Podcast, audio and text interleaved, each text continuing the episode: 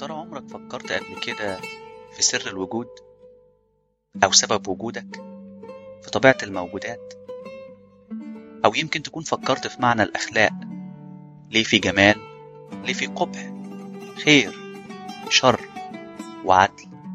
يا ترى في معنى للقيم من غير البشر؟ وأكيد سألت نفسك قبل كده إيه معنى الحياة؟ كل أسبوع هنناقش فكرة أو سؤال من الأسئلة اللي حيرت الفلاسفة على مر العصور، من أفلاطون لابن رشد لديكارت. هنتكلم عن المعرفة، الوعي، الأنا، الأخلاق، المعتقد والإيمان، العدالة، المنطق، الشك، العلم والجمال. هنسافر عبر الزمان والمكان، من فلاسفة الإغريق لآباء المتكلمين العرب لرواد الفلسفة الغربية الحديثة، في حلقات أسبوعية قصيرة بلهجة مصرية بسيطة. معكم أحمد الملط للفلسفة والمتفلسفين. أهلا بكم في كلام فلسفة.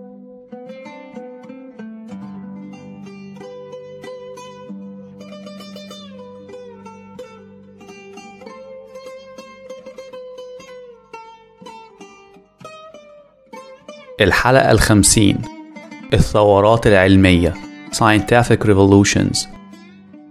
You will be working with patients, people, doctor. When you say people, you mean living people? You do want the job, don't you? Hi. I'm Dr. Thayer. I'm Wahida. Wahida. Can you hear me? Does he ever speak to you? Of course not. Not in words. No change, data 9/11/44. Your patients, doctor, haven't moved in decades. What I believe, what I know, is these people are alive inside. Well, how do you know that, doctor? I know it.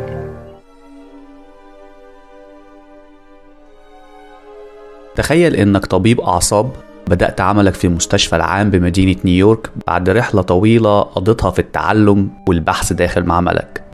خجول، منطوي، لكنك مشبع بالطاقة، النشاط والأمل في علاج مئات المرضى.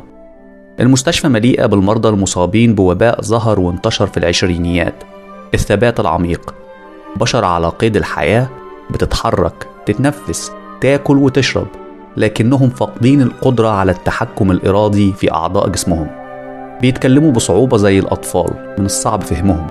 أعضائهم بتتحرك طوال الوقت في حركات عفوائية غريبة. لينارد أحد هؤلاء المرضى أصيب بالمرض وهو في شبابه، دخل المستشفى من 30 سنة وما زال على تلك الحالة.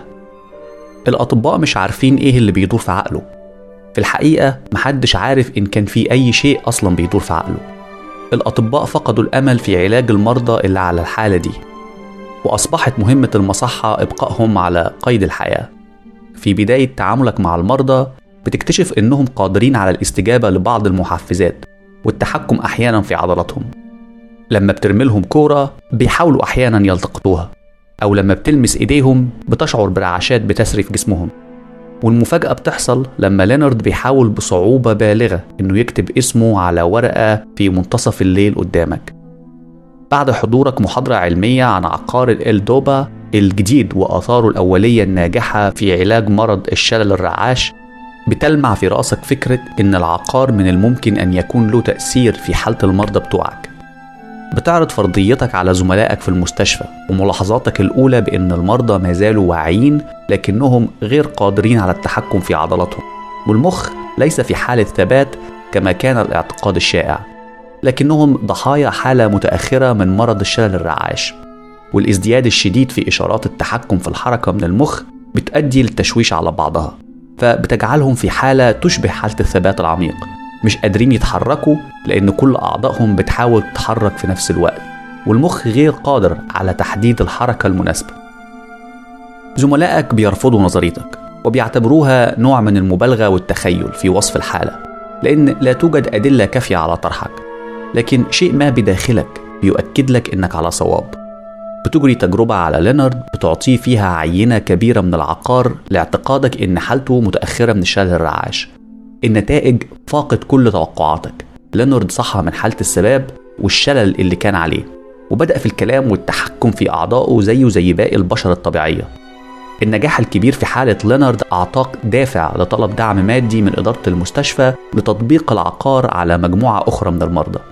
التكلفة مرتفعة، وإدارة المستشفى اللي ما زالت متشككة في نظريتك بترفض في بداية الأمر، إلا إن بعد ما بيشوفوا الممرضات والأطباء الآخرين بيتبرعوا بجزء من دخلهم لتوفير العقار من أجل إجراء تجربتك، بتقرر الإدارة دعمك المادي. لينارد بيبدأ في التأقلم مع حياته الجديدة، بيتكلم، بيقرأ الجرايد، بيحاول يحصل قدر المستطاع اللي فاته في ال30 سنة اللي فاتت. بيخرج تحت إشرافك من المستشفى، بيقابل البشر في الشوارع، بيركب الأتوبيسات، بيزور بيتك، بيعوم في البحيرة. عينك بتدمع وانت بتشوف لينارد بيتولد من جديد، بيستمتع بالأشياء البسيطة المتوفرة لكل البشر، ونسيوا معجزة الحياة اللي بتحصل قدامهم كل يوم. لينارد بيقابل بنت أحد المرضى اللي بتزور أبوها في المستشفى، بيتعرف على مشاعر الحب للمرة الأولى في حياته. الحب والأمل في الحياة بيدفعوه للرغبة في كسر القيود الموضوع عليه. بيطلب الخروج من المستشفى لأنه شايف إنه مش مسجون ومش هيكون خطر على أي حد. إدارة المستشفى بترفض لأنها ما زالت متشككة في علاجه وشفائه التام. ثورة عارمة من الغضب بتتملك لينارد، بتبدأ تلاحظ ظهور حركات عفوائية جديدة بسيطة في تصرفاته. السعادة بنجاح العقار الجديد بتبدأ في التراجع مع ازدياد الحركات العفوائية عند لينارد. يبدو أن تأثير العقار كان مؤقت، صحوة لينارد الأولى بدأت تظهر تبعياتها المخيبة للأمال. بدأ يتخبط في حركته ويتعلثم في الكلام، والمرضى الآخرين اللي جربت عليهم العقار بدأوا يشوفوا حالته بتتدهور وبيسألوك إن كان المرض هيرجع لهم تاني. لينارد بيحاول يقاوم الرعشات والحركات العفوائية، بيطلب منك إنك تصور تطور حالته وتسجلها علشان تكون مادة للبحث المستقبلي اللي من الجايز يساعد الآخرين المصابين بنفس الحالة. في مقابلته الأخيرة مع حبيبته، لينارد بيطلب منها إنها ما تزوروش تاني بعد تردي حالته. بيحاول بصعوبة بالغة إنه يسيطر على عضلاته علشان يقف ويسلم عليها، لكنه مش قادر يفك أصابع إيده من إيدها. بترفع إيديه وتحطها حوالين وسطها وبتساعده إنه يرقص معاها في هدوء وسكينة للمرة الأخيرة. لينارد بيعود لحالة الثبات العميق مرة تانية، فاقد القدرة على الكلام والحركة الطبيعية، وكذلك المرضى الآخرون واحد بعد الآخر. بتلقي محاضرة أمام المجتمع العلمي وإدارة المستشفى، بتقول فيها: بالرغم من إن الصحوة كانت مؤقتة ولم تستمر، إلا إنك اتعلمت منها إننا يجب أن نقدر نعمة الحياة. من الممكن إننا نقول إن العقار فشل، أو إن المرض عاد، أو إن المرضى فقدوا قدرتهم على التكيف مع الحياة الطبيعية للأبد، لكن الواقع إننا لا نعلم على وجه اليقين إيه اللي جعلهم يتعافون في البداية، أو إيه اللي جعل المرض يعود مرة تانية. لكن الشيء الوحيد اللي نعرفه هو إن بالرغم من إن صحوة العقار انتهت، إلا إن صحوة جديدة علت مكانها. النفس البشرية أقوى من أي عقار، وهي دي المنحة اللي لازم نراعيها بالعلم، العمل، اللعب، الصداقة والأسرة، الأشياء المهمة اللي نسيناها، الأشياء البسيطة اللي هي معنى الحياة. We don't know what went wrong any more than we know what went right. What we do know is as the chemical window closed, another awakening took place. That the human spirit is more powerful than any drug. And that is what needs to be nourished. With work, play, friendship, family. These are the things that matter. This is what we'd forgotten. The simplest things.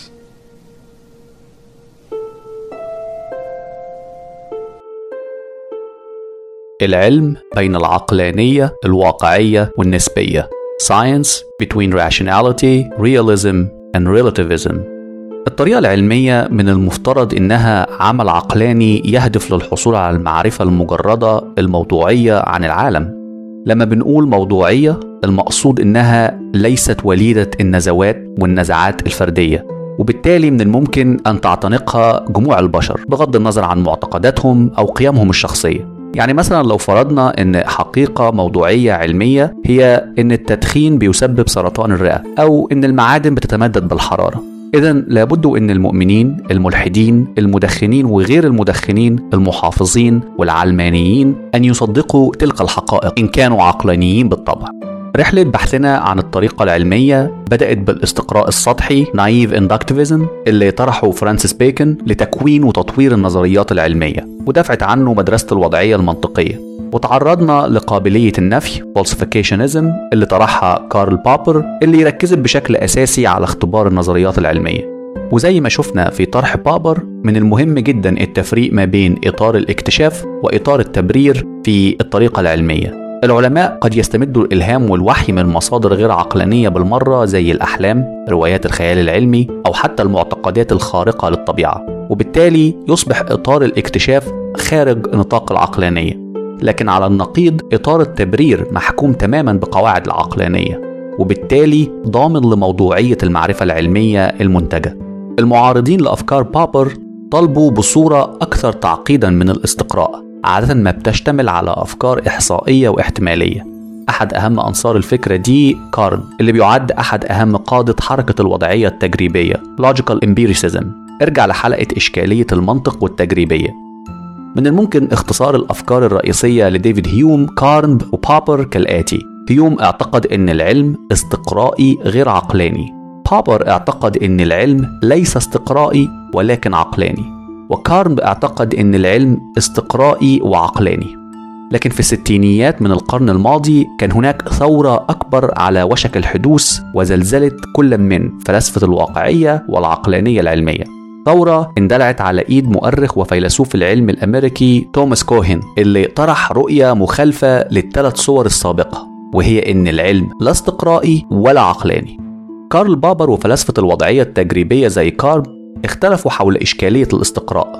من ناحية بابر اعتقد إن التأكيد confirmation مستحيل، في حين إن كارنب اعتقد إن من الممكن وضع نظرية محددة لمنطق تأكيدي. ده بالإضافة للاختلاف الجوهري ما بين بابر وفلسفة الوضعية التجريبية حول طريقة ترسيم الحدود demarcation ما بين العلم الحقيقي والعلم الزائف. أنصار الوضعية المنطقية حاولوا ترسيم الحدود ما بين ما له معنى وما ليس له معنى، بالجدال إن معنى التعبير من الممكن الحصول عليه من خلال طريقة تأكيدية، مثلا درجة حرارة الماء عند نقطة الغليان 100 درجة مئوية. معنى الجملة بيشتمل على مواصفات التجربة اللي من الممكن إجراءها لتأكيد الجملة، مواصفات البيئة وشروطها اللي من خلالها يمكن لنا التحقق من صحة الإدعاء، في الحالة دي مثلا ترمومتر لقياس الحرارة. لكن طريقة بابر لترسيم الحدود كانت مختلفة تماما.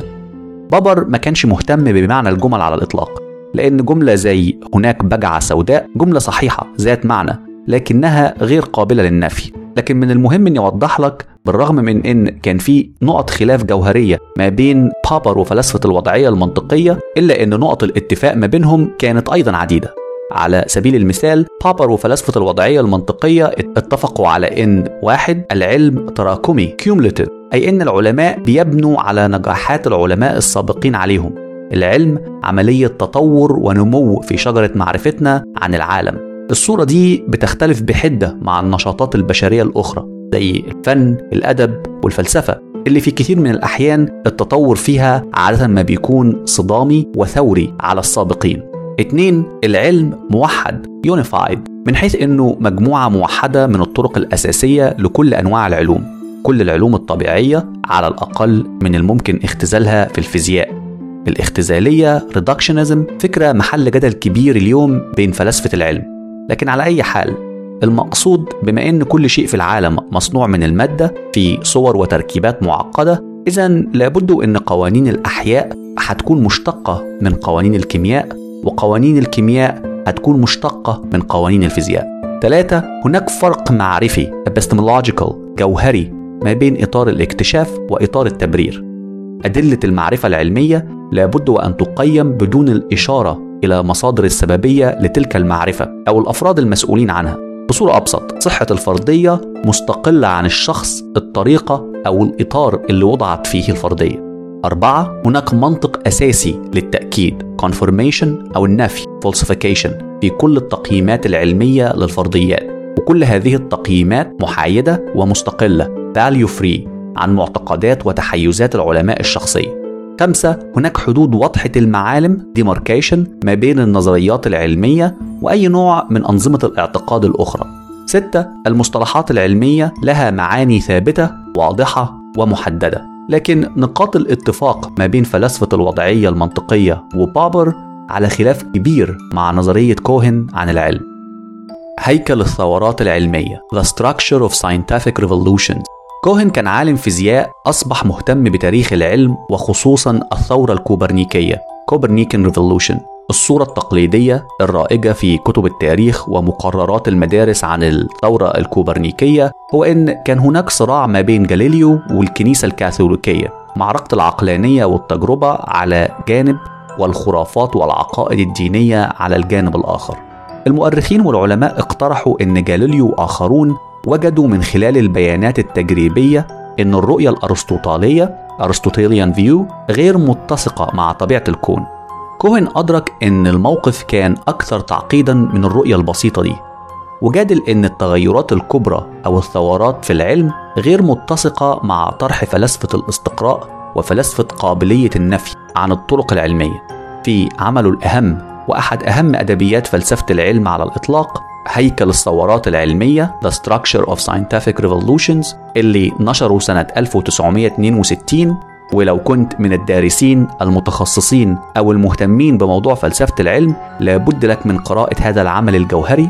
كوهن طرح طريقة مختلفة تماما حول منظومة عمل الطريقة العلمية والمعرفة الناتجة عنها. فلسفة العلم اتغيرت بشكل جوهري بعد طرح كوهن، اللي أثر بشكل عميق في مناقشات فلسفة العلم ومنظومة عمل العلم بشكل عام. واعتقد مش هكون ببالغ لو قلت ان كوهن كان السبب الرئيسي في انتشار كلمة النموذج الفكري Paradigm من خلال نظريته عن تحولات النموذج الفكري Paradigm Shifts. كوهن جادل ان طرح العديد من العلماء لتاريخ موضوع بحثهم العلمي عادة ما بيميل للتبسيط وتشويه القصص الحقيقية لتطور وتغير النظريات العلمية، وأرجع ده لأن ملخصات تطور البحث العلمي عادة ما بتكون بهدف دعم النظريات المعاصرة وليس بهدف طرح صورة حقيقية أمينة لتاريخ البحث بتعقيداته المتعددة. وشبه العلاقة ما بين كتب تاريخ العلم وما حدث فعلا في الحقيقة بكتب الإرشاد السياحية وحقيقة ثقافة الشعوب. كتب الإرشاد السياحي بتركز على المعالم السياحية القادرة على تنشيط السياحة في تلك المنطقة زي الآثار، المتاحف، المقاهي والمطاعم الفاخرة إلى آخره، وبتقلل من أهمية أو بتهمل تماما جوانب أخرى هامة زي الأحياء السكنية العادية، مقالب القمامة، أماكن الفوضى إلى آخره.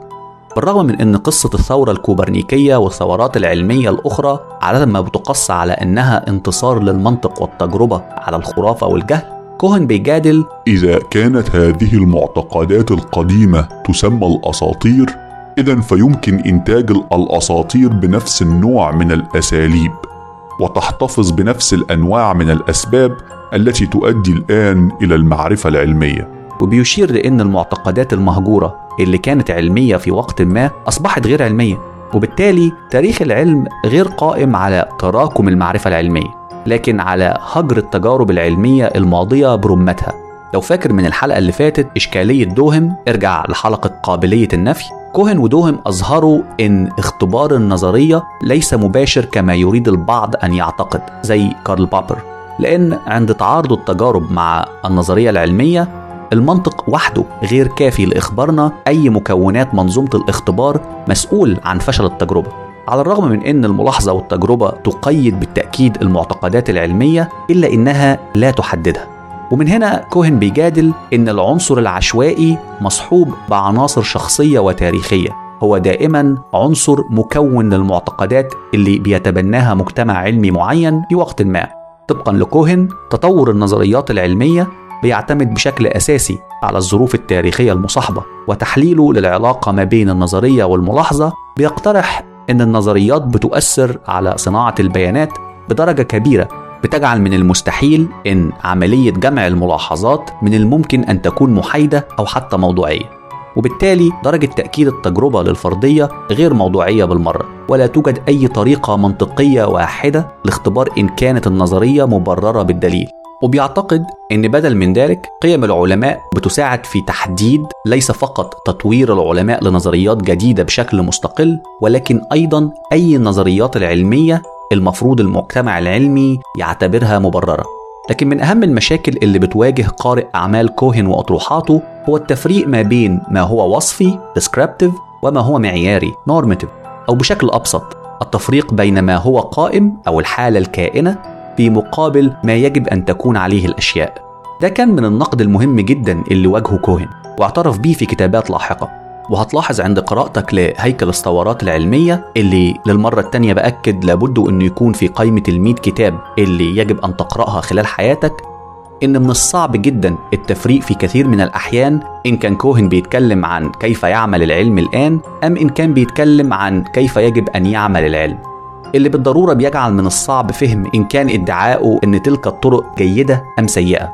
قراءة الشخصية لكوهن بتميل لأن طرحه في معظمه كان معياري، أي عن كيف يجب أن يعمل العلم وماذا قد يضر العلم. النماذج الفكرية Paradigms. أهم أطروحات توماس كوهن الفلسفية هي فكرة النموذج الفكري العلمي Scientific Paradigm اللي ما طرحش معناه بوضوح، وفي كتير من الأحيان يبدو مصطلح واسع التطبيق والمعنى، لكن من الممكن أننا نحدد تطبيقين قريبين من فكرة النموذج الفكري. 1 كمصفوفة انضباطية Disciplinary Matrix. 2 كمثال Exemplar. النموذج الفكري عند كوهن هو حزمة من الادعاءات حول طبيعة العالم، الطرق والأدوات المستخدمة لتحصيل المعرفة وتحليل البيانات من الطبيعة، والعادات والتقاليد القائمة داخل الجماعة العلمية. هو رؤية لطبيعة الواقع والتعامل معاه إن صح التعبير، لكن كوهن قدم رؤية ضيقة أو أكثر تحديداً لفكرة النموذج الفكري، كادل فيها إن أحد الأجزاء الرئيسية في النموذج هو الإنجازات المحددة أو exemplar. الإنجاز أو النموذج قد يكون تجربة ناجحة جداً، زي مثلا تجارب ميندل على النباتات اللي أصبحت الأساس اللي قام عليه علم الوراثة الحديث Modern Genetics، أو قد يكون النموذج مجموعة من المعادلات الرياضية أو القوانين الفيزيائية، زي مثلا قوانين نيوتن للحركة Newton's Laws of Motion، أو معادلات ماكسويل للمجال الكهرومغناطيسي Maxwell's Equations of Electromagnetism. أيا كان النموذج، الإنجاز بيكون مصدر إلهام للعلماء والباحثين العاملين في هذا المجال، وبيقدم وصفة لكيفية البحث عن المعرفة في العالم. كوهن بيجادل إن قبل ما عملية البحث العلمي تبدأ في مجال ما، المجتمع العلمي لابد إنه يتفق أولاً على إجابات للأسئلة الأساسية، زي ما هي الكائنات الموجودة في الكون، وكيف تتفاعل تلك الكائنات مع بعضها البعض ومع حواسنا، وأي نوع من الأسئلة من الممكن أن نسألها حول طبيعة تلك الكائنات، وما هو الذي يمكن اعتباره دليل على النظرية، وما هي الأسئلة المحورية في العلم، وما الذي يمكن اعتباره حلول للمشكلات، وما يمكن اعتباره تفسير للظواهر الطبيعية إلى آخره. زي ما انت شايف كلها أسئلة ميتافيزيقية. كوهن في رؤية النموذج الفكري كمصفوفة انضباطية Disciplinary Matrix جادل إن النموذج الفكري بيكون عبارة عن مجموعة من الإجابات على تلك الأسئلة الأساسية بيتعلمها العلماء خلال مراحل إعدادهم للبحث العلمي. الأسئلة دي والإجابات عليها بتشكل الإطار الفكري اللي بيعمل بداخله العلم. بعض جوانب هذه المنظومة قد تكون صريحة، وبعضها قد يكون ضمني، وبعضها الآخر قد يكون مجموعة قيم مشتركة يفضلها بعض العلماء، وبعض الجوانب قد يتكون من مهارات علمية وطرق لا يمكن التعبير عنها من خلال الكلمات أحياناً. وده في وجهة نظر كوهن اللي بيجعل النموذج الفكري مختلف عن النظرية، لأن مصفوفة الانضباط دي بتحتوي على مهارات بتمكن العلماء من تشغيل الأجهزة التكنولوجية، مثلا إزاي توجه التلسكوب وتركز بؤرته على نقطة معينة في الفضاء، ومهارات تجريبية زي مثلا كيف تحول الملح لبلورات من خلال تفاعل كيميائي ما، المهارة اللي لابد من تعلمها من خلال تجربة عملية. المهارات دي عادة ما بيطلق عليها المعرفة الضمنية tacit knowledge. على الجانب الآخر تحت رؤية النموذج الفكري كمثال exemplar، النموذج الفكري بيكون هو كل التجارب والخبرات الناجحة في العلم اللي بيدرسها العلماء، وبتصبح نموذج عمل مثالي بالنسبة لهم لاستخدامه في بحثهم المستقبلي. لو كان مجال تخصصك علمي أو درست بشكل نظامي العلم الحديث، أكيد هتفتكر من كتب الدراسة أمثلة قياسية عديدة والحلول المطروحة ليها، الطلبة بيمارسوا العديد من تلك المسائل والتجارب علشان يتدربوا على نموذج الحل المثالي. الفكرة ببساطة هي التعلم من خلال التكرار. مع تكرار عملية حل تلك المسائل والمشاكل العلمية بتصبح طريقة حل تلك المسائل طبيعة تانية أو بتحدث بدون تفكير واعي، وبالتالي يستطيعوا تطبيقها في حل نطاق أوسع من المشاكل في المستقبل. خد على سبيل المثال نموذج الفيزياء الكلاسيكية أو النيوتنية. هناك مجموعة أساسية من العناصر المكونة لهذا الإطار الفكري. 1. القيم المستخدمة والمفترضة حول منظومة القياس والتفسيرات السببية.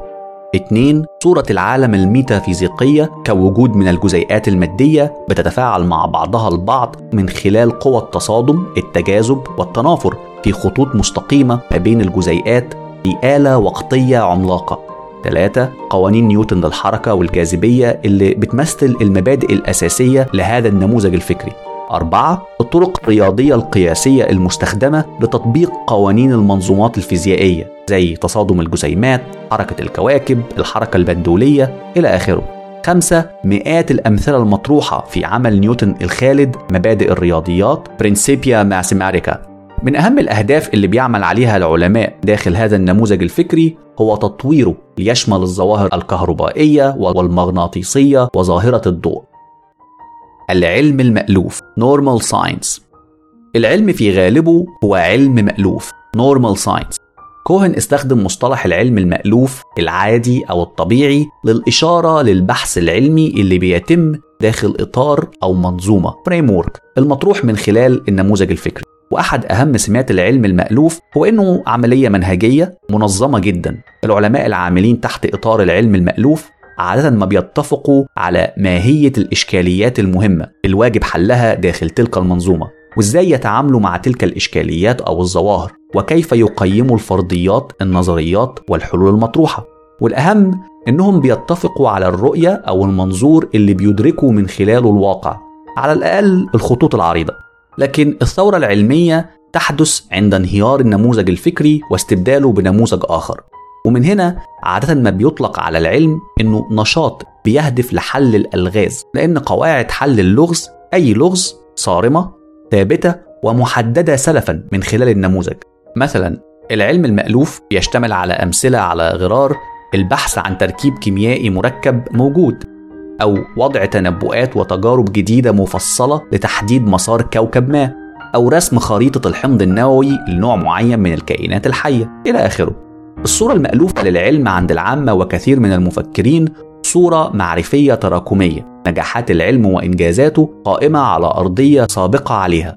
كوهن جادل إن العلوم بشكل عام لا تحتاج دائما لنموذج فكري، وإن كل مجال بحث علمي عادة ما بيبدأ بحالة من الممكن أن نطلق عليها مرحلة ما قبل النموذج الفكري pre-paradigm. خلال المرحلة دي البحث العلمي بيتم، لكنه عادة ما بيكون غير منظم أو منهجي، وفي الغالب غير مؤثر.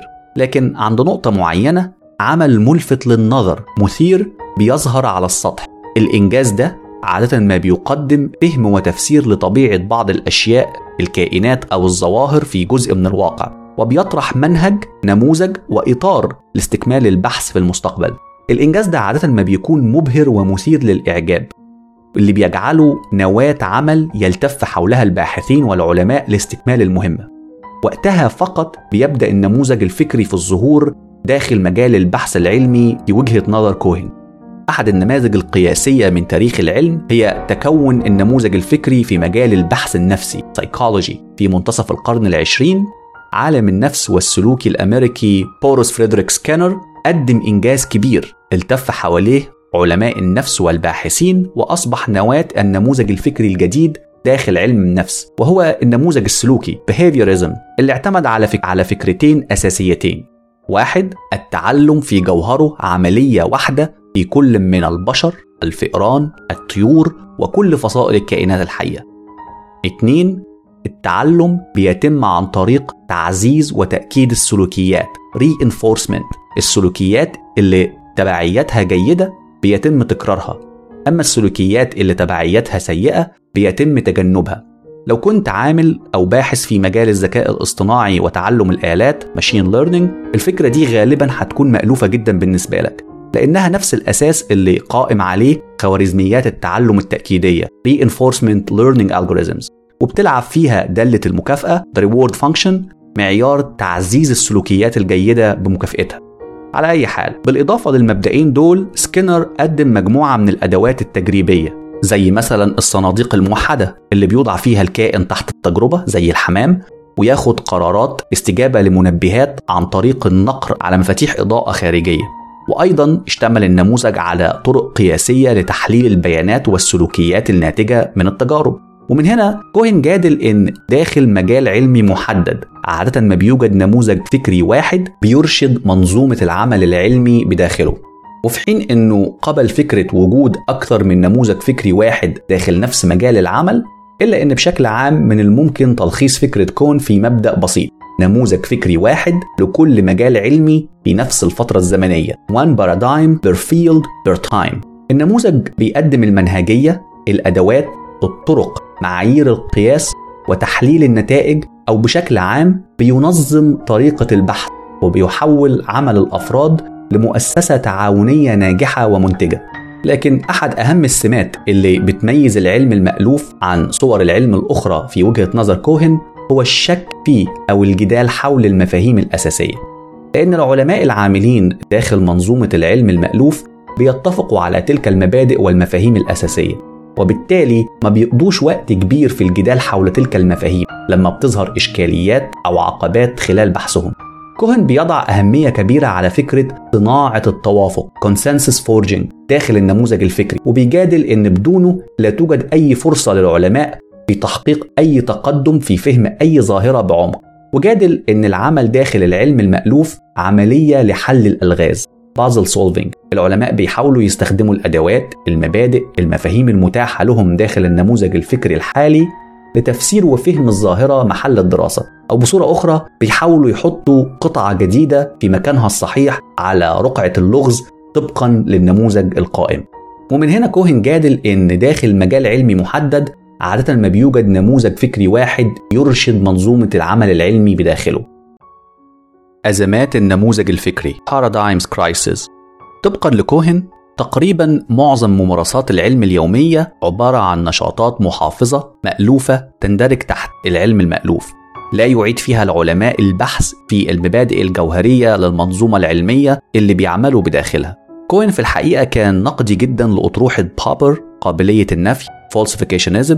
ارجع لحلقة قابلية النفي التخمين والضحط اللي طبقا لها العلماء لابد لهم من هجر أي نظرية تم نفيها، لكن الواقع مخالف لهذا التصور.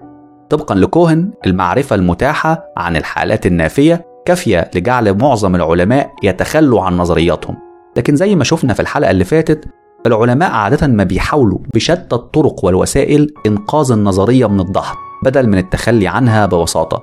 لو النموذج الفكري كان ناجح ويبدو أنه قادر على تفسير عدد كبير من الظواهر في مجال بحثه، وطالما كان العلماء ما زالوا قادرين على تطوير النموذج لحل المشاكل والتطبيقات العلمية، وقتها معظم العلماء هيفترضوا أن النشاذ أو الشذوذ في تلك الحالة سيتم حله في المستقبل، لكن لن يتخلوا عن النموذج الفكري بالكامل لمجرد أن هناك تناقض مع بعض الأدلة.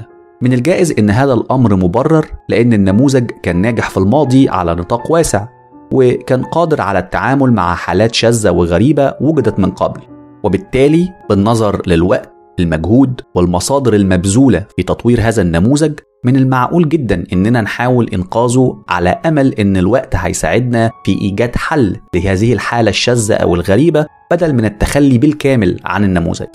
أو زي ما كوهن قال: عندما يتوقف العلماء بالبحث والتمحيص الطويل حول كل حالة شاذة أو غريبة لا يفسرها النموذج الفكري، يجازفوا بعدم إنجاز أي عمل مهم.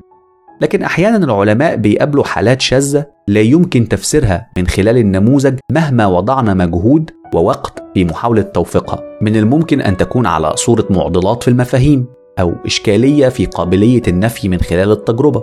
حتى تلك الحالات لن يتم فيها الشك في الافتراضات الأساسية للنموذج الفكري بالضرورة. كوهن جادل إن في العلم المألوف أو الطبيعي المفاهيم والأفكار الأساسية ليست موضع جدال، المفاهيم الجوهرية محمية من أي عملية للنفي أو الضحك، العاملون تحت مظلة العلم المألوف أو الطبيعي بيقضوا معظم وقتهم في محاولة لمد رقعة النموذج الفكري نظريا وتجريبيا للتعامل مع حالات وظواهر جديدة، ولما بتظهر حالات شاذة نتائجها غير متوقعة العالم بيحاول البحث عن جذور فشل تطبيقه للنظرية أو استخدامه للأدوات في تفسير الظاهرة.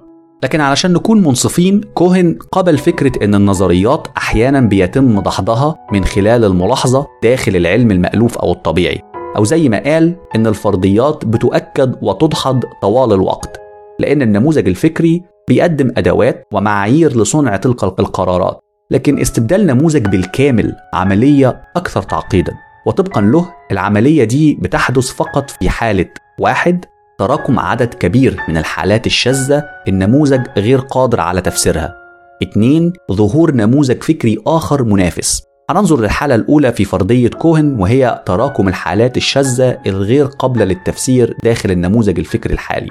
الحالة الشاذة anomaly عند كوهن هي لغز غير قابل للحل داخل المنظومة الفكرية القائمة، وجادل ان كل النماذج الفكرية بتواجه حالات شاذة طول الوقت طالما كان عدد تلك الحالات الشاذة محدود.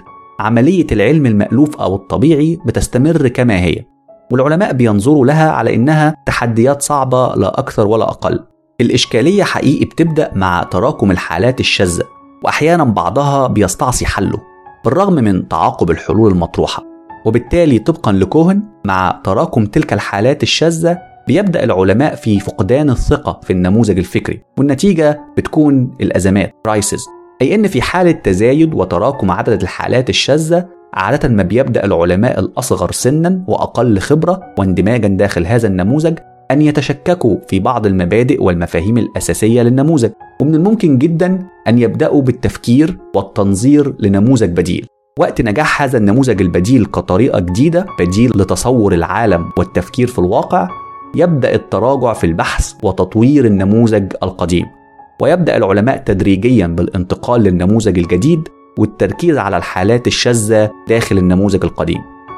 مرحلة علم الأزمات crisis science مرحلة خاصة جدا عند كوهن، بتبدأ في الظهور لما بيفقد النموذج الفكري القائم قدرته على إلهام وإرشاد العلماء والباحثين، لكن في تلك المرحلة لا توجد نماذج فكرية أخرى بديلة لاستبدال النموذج القائم وإعادة عملية البحث للسياق المنهجي.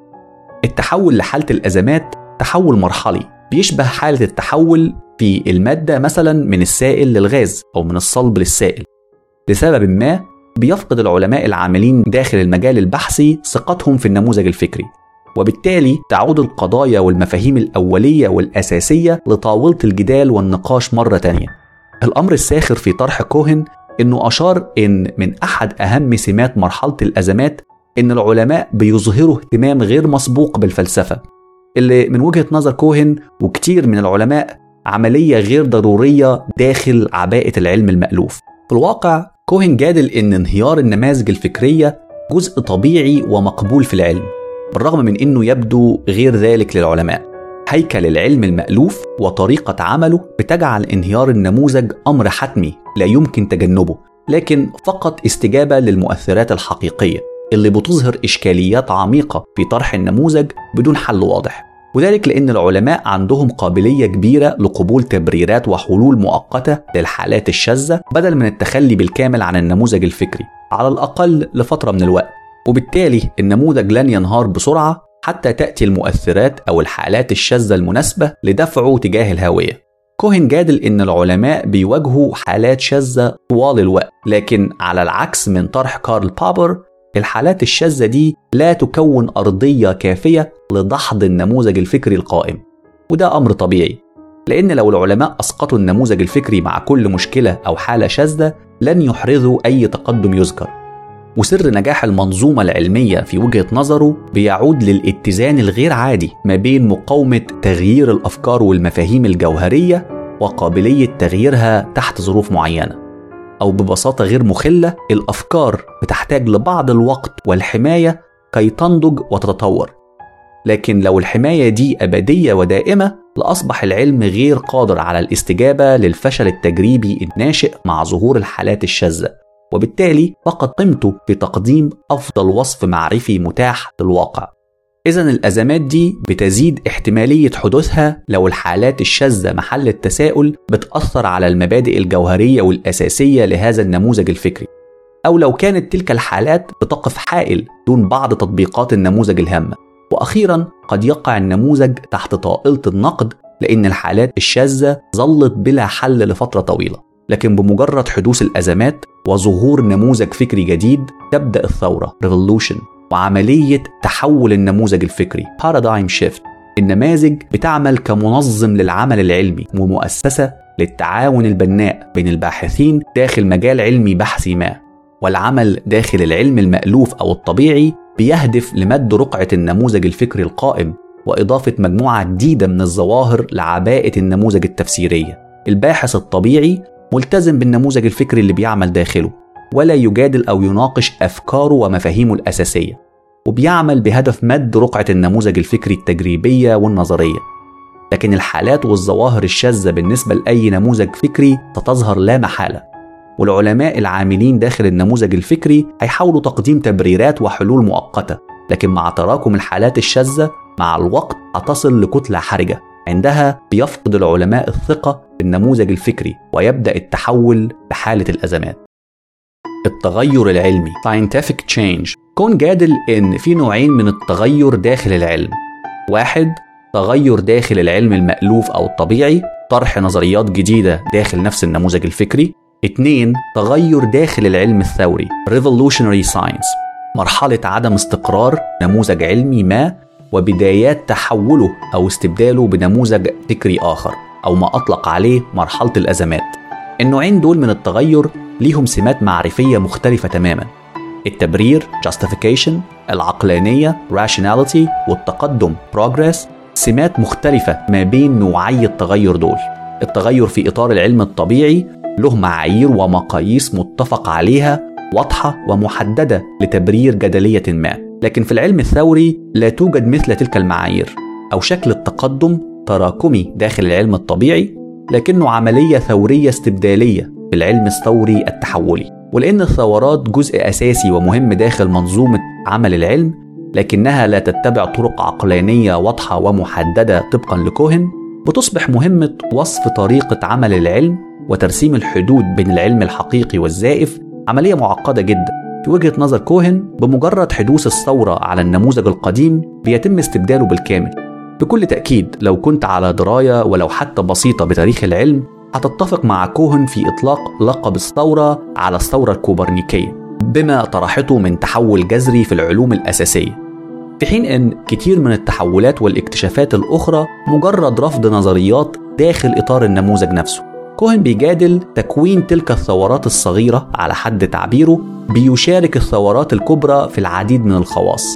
مثال على الثورات الصغيرة هو استبدال نظرية فلوجيستن للاحتراق Phlogiston Theory of Combustion بنظرية الأكسدة للاحتراق Oxidization Theory of Combustion. الفلوجيستن من المفترض أنه عنصر بيتم إصداره عند احتراق المواد. معظم المواد زي الأخشاب مثلا بتفقد بعض الوزن عند الاحتراق، الفرضية اللي وضعتها تلك النظرية، لكن بعض المواد الأخرى زي الحديد معروف أن وزنها بيزيد مع الاحتراق، ودي كانت ملاحظة شاذة بالنسبة للنظرية دي وقتها. لكن بالرغم من ده معظم الكيميائيين في القرن الثامن عشر ما وجدوش أن ده سبب كافي للتخلي عن النظرية، وتم استخدام النظرية على نطاق واسع في العديد من التجارب لإنتاج صور متعددة من الأدخنة والغازات في المعامل. ولسوء الحظ كان في عدد كبير من الصور المختلفة للنظرية، نفس الإشكالية اللي عانت منها النظرية البطليمية لحركة الكواكب Ptolemaic Theory of Planetary Motions في القرن السادس عشر، اللي اعتبرها كوهن أحد سمات بداية الأزمات داخل النموذج العلمي. وتباعا بدأت حالات أخرى في الظهور لمواد عند احتراقها بيزداد الوزن بدل من أن يقل. سمعك بتقول وإيه المشكلة؟ لو طبقنا إشكالية دوهم من الحلقة اللي فاتت على المثال ده، الحالات دي غير كافية لنفي وجود عنصر الفلاجستون، لأن قد يكون هناك طرق أخرى لتفسير حقيقة تلك النتائج. مثلا البعض جادل أن الفلاجستون قد يكون له كتلة سالبة، أو أن بعد انبعاث الفلاجستون من المادة ترك مكانه مساحة خالية احتلتها جزيئات النار، وبالتالي ازدادت كتلة المادة. على أي حال، مع مرور الوقت وتزايد تلك الحالات الشاذة على نموذج نظرية الفلوجيستون للاحتراق، أصبح النموذج في كارثة، والمناخ أصبح مناسب لقبول نموذج فكري جديد لتفسير ظاهرة الاحتراق، الشرارة اللي أطلقها الكيميائي الفرنسي أنطوان لافوزاي اللي اقترح سنة 1777 إن عنصر الفلوجيستون ملوش وجود، وإن في عملية الاحتراق لا تفقد مادة الفلوجيستون ولكن بيكتسب الأكسجين أكسجين. الثورة دي شهدت استبدال نظرية محددة في الكيمياء، لكن أيضاً تغير في الطرق اللي اعتبرت أساسية في إجراء التجارب وقتها. حتى وقت استبدال النظرية، الاعتقاد الشائع إن هناك نوع واحد فقط من الهواء قد تتغير درجة نقائه، لكنه مازال نوع واحد فقط. بعد نظرية الأكسدة، الأكسجين أصبح واحد من الغازات المكونة للهواء. على أي حال، المهم لينا في المثال ده هو طرح كوهن بأن التغير العلمي مش دايما بيكون تراكم معرفي، لأن تحول النموذج الفكري أو الثورات العلمية بتحتوي على تغير في النظريات العلمية شامل وليس جزئي، أو بصورة أبسط النموذج لا يتغير في الأجزاء، لكن تغير شامل كلي في طريقة التفكير في العالم أو في هذا النوع من الظواهر الطبيعية. لكن النوع ده من الثورات بيحدث فقط عندما يكون هناك نموذج فكري آخر بديل للنموذج القائم، وعلماء قادرين على توضيح الصورة الجديدة للعلماء الآخرين. الأمر المضحك إن بالرغم من إن كوهن استخدم مصطلح الثورات العلمية والتحول في كتاباته، إلا إن بصورة ما فلسفة بابر لفهم تاريخ العلم بتعطي موضع محوري لفكرة الثورات مقارنة بكوهن، لأن عند بابر العلم في حالة ثورة دائمة، حيث النظريات والمفاهيم الأساسية في حالة اختبار ومحاولة نفي وضحض دائمة. أما عند كوهن الثورة حالة نادرة الحدوث داخل العلم اللي في معظمه مألوف ومستقر، حيث المبادئ والمفاهيم الأساسية مش محل تساؤل بالمرة. بابر اعتقد أن من الممكن أن نعيد بناء تاريخ العلم في صورة سلسلة من القرارات العقلانية ما بين النظريات المتصارعة بناء على الأدلة التجريبية. لكن على النقيض، كوهن اعتقد بما ان الثورات بتشتمل على تغير في الاطار اللي الاسئله العلميه بتحل داخله، اذا الادله وحدها لن تكون كافيه ابدا على دفع العلماء لاختيار نموذج بدلا من اخر. بعد الثوره بيصبح امام العلماء طريقه جديده لرؤيه وتفسير الظواهر ومجموعه جديده من المشاكل. اما المشاكل والعقبات القديمه قد تكون نسيت او اهملت لانها اصبحت غير هامه داخل النموذج الجديد.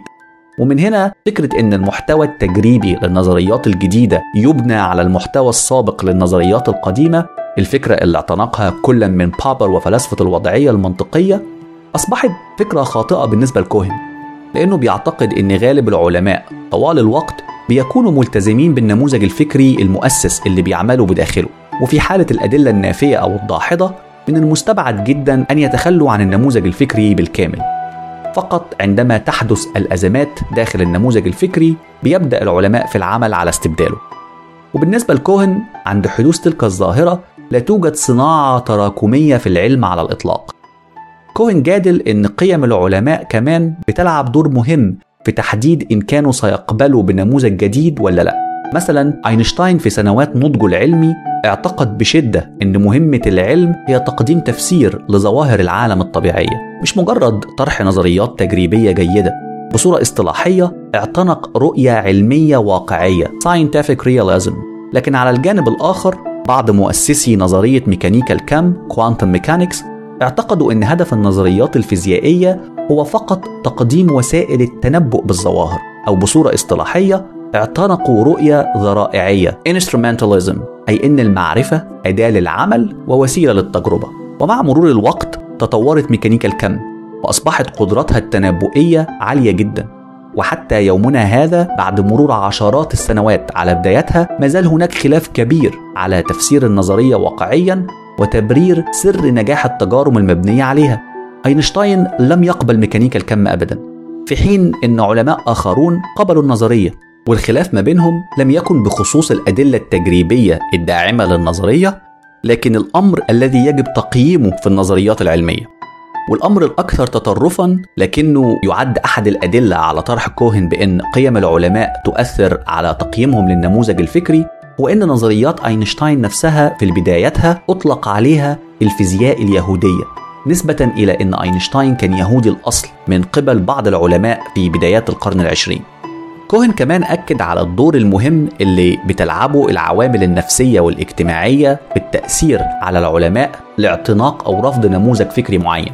بعض الناس بطبيعة تركيبهم النفسية والاجتماعية محافظين مقارنة بالآخرين، في حين أن هناك آخرون بيميلوا لأن يكونوا صوت منفصل عن القطيع، أو البعض بيفضل المخاطرة والبعض الآخر قد يفضل تجنبها إلى آخره. ده غير أن العلماء المخضرمين في قمة عملهم المهني هيكونوا أقل قابلية للمخاطرة بالفرضيات والتخمينات من الباحثين الأقل سنا في بداية حياتهم. أيضا كل عالم بيقع تحت تأثير رؤيته الوجودية للعالم اللي عادة ما بيتشكلها البيئة اللي نشأ فيها، وبالتالي من الممكن الخلاصة لأن النماذج الفكرية هي ملكات فكرية لجماعات اجتماعية، وقواعدها ومفاهيمها الأساسية ليست فقط جزء من الكتب والنظريات، لكن من طبيعة الكيانات المؤسسة والمؤسسات البحثية والتعليمية. في وجهة نظر كوهن، العلم لابد وأن يرى داخل إطاره التاريخي والاجتماعي، أو بصورة أخرى أن التغير العلمي لا يمكن أن يفهم بوضوح بدون أخذ القوى والعوامل الاجتماعية في الحسبان. إن صحت هذه الرؤية، سيصبح طرح العلاقة المنطقية ما بين النظرية والأدلة الداعمة لها بناء على معايير موضوعية تربط ما بين النظريات العلمية والبيانات من الملاحظة فكرة غير سليمة. التحول ما بين المذاهب الفكرية Paradigm Shift تحول باطني غامض لا يمكن التحكم فيه بقواعد المنطق، ويبدو أنه يقع داخل نطاق الاكتشاف النفسي والاجتماعي. الثورات العلمية Scientific Revolutions. الثورات حالات من الانقطاع في تاريخ العلم. طبقا لطرح كوهن، في نوعين من التغير في تاريخ العلم. الثورة بتكون مفاجأة وكبيرة وتبعاتها بتكون مؤثرة على مجال البحث، لكن في إشكاليتين طرحهم الفلاسفة والمفكرين: كيف تحدث الثورات، وما هي علاقة ما قبل الثورة بما بعدها. كوهن جادل أن العلم المألوف والطبيعي بينتقل إلى مرحلة الأزمات نتيجة تراكم الحالات الشاذة، لكن الانتقال ده وحده غير كافي لإحداث التغير الثوري، ووجود نموذج فكري بديل شرط أساسي لحدوث عملية التغيير. الأزمات وحدها غير كافية لإقناع الباحثين بأن النظرية كبيرة مستقرة قاطعة ولابد من دحضها، الأمر اللي معناه إننا لن نجد دحض مستقل ورفض للنظريات. الدحض عادة ما بيلازمه قبول لنموذج آخر، لكن أيضا الانتقال لا يحدث لمجرد وجود فكرة بديلة جديدة أفضل، لابد من حدوث الأزمات في النموذج القديم حتى يبدأ العلماء في قبول فكرة التغيير. الثورة الكوبرنيكية كانت مصدر إلهام لكوهن في كثير من أفكاره، بالرغم من أن جاليليو عادة ما بيحتفى به كنظير الثورة ضد الكنيسة الكاثوليكية في بدايات القرن السابع عشر. عملية التحول من النموذج البطلمي المركزي Ptolemaic Geocentric لنموذج مركزية الشمس Heliocentrism أخذت حوالي 150 سنة، وفي نهاية القرن نظرية الجاذبية لنيوتن قدمت طرح موحد لحركة الكواكب وتأثير القمر على المد والجزر وغيرها من الظواهر الطبيعية. وبالرغم من أن الرؤية الكونية الجديدة كانت أكمل موحدة أكثر ومقبولة تجريبيا على نطاق أوسع لأنها قدمت تفسير لعدد أكبر من الظواهر، إلا أن التحول ده لم ينتج بناء على الأدلة المتاحة عند العلماء اللي دعوا للتحول لنموذج مركزية الشمس. كان في عوامل عديدة داعمة للنموذج البطلمي، مثلا علم الكونيات بناء على فكرة الأرض في مركز الكون كانت فكرة بديهية ومقبولة على نطاق أوسع بالنسبة لكتير من الناس اللي اعتقدوا أن الله خلق الكون للبشر على وجه التحديد. وبما أننا لا نشعر بحركة الأرض وقت دورانها، من المنطقي والبديهي جدا أن الفرد الطبيعي يعتقد في أن الأرض ثابتة والكواكب والنجوم هي اللي بتدور حولها، بالضبط زي ما المشهد الساخر من مسرحية السكرتير الفني صور الفكرة دي ببراعة. جغرافيا يا بابا بتاعت الأرض الكرويات تلف حول نفسها ما شاء الله يا نحلة الأرض يابا أرض لهم الاحتراد أرض أخوك أفندي بتلف حول نفسها. وبعدين بقى علميا أيوة الأرض تلف حول نفسها مرة كل 24 ساعة. أخي كده 24 عقربة كيلوش 30 جنيه وأنا أكل بعد التاتور يا راجل أنت. أرض بتلف حول نفسها، أرض اللي إحنا واقفين عليها دلوقتي بتلف، وانا وانت واقفين على الارض دلوقتي وهي بتلف. ايوه بتلف يا جاهل يا غبي. ولولا ان الارض بتلف لما حدث تعاقب الليل والنهار. ده راجل بتتكلم جد يا راجل، تأدب وما تبقاش غبي. انا المخاف وابقى زريك في المجازين. عايز تبوظ حاجه وتقول ان الارض بتلف. تلف ولا ننزلش زرع بصل عن الصبح تبقى دكان الباب الشعريه ادور عليها المغرب الاقيها افرض الفرد.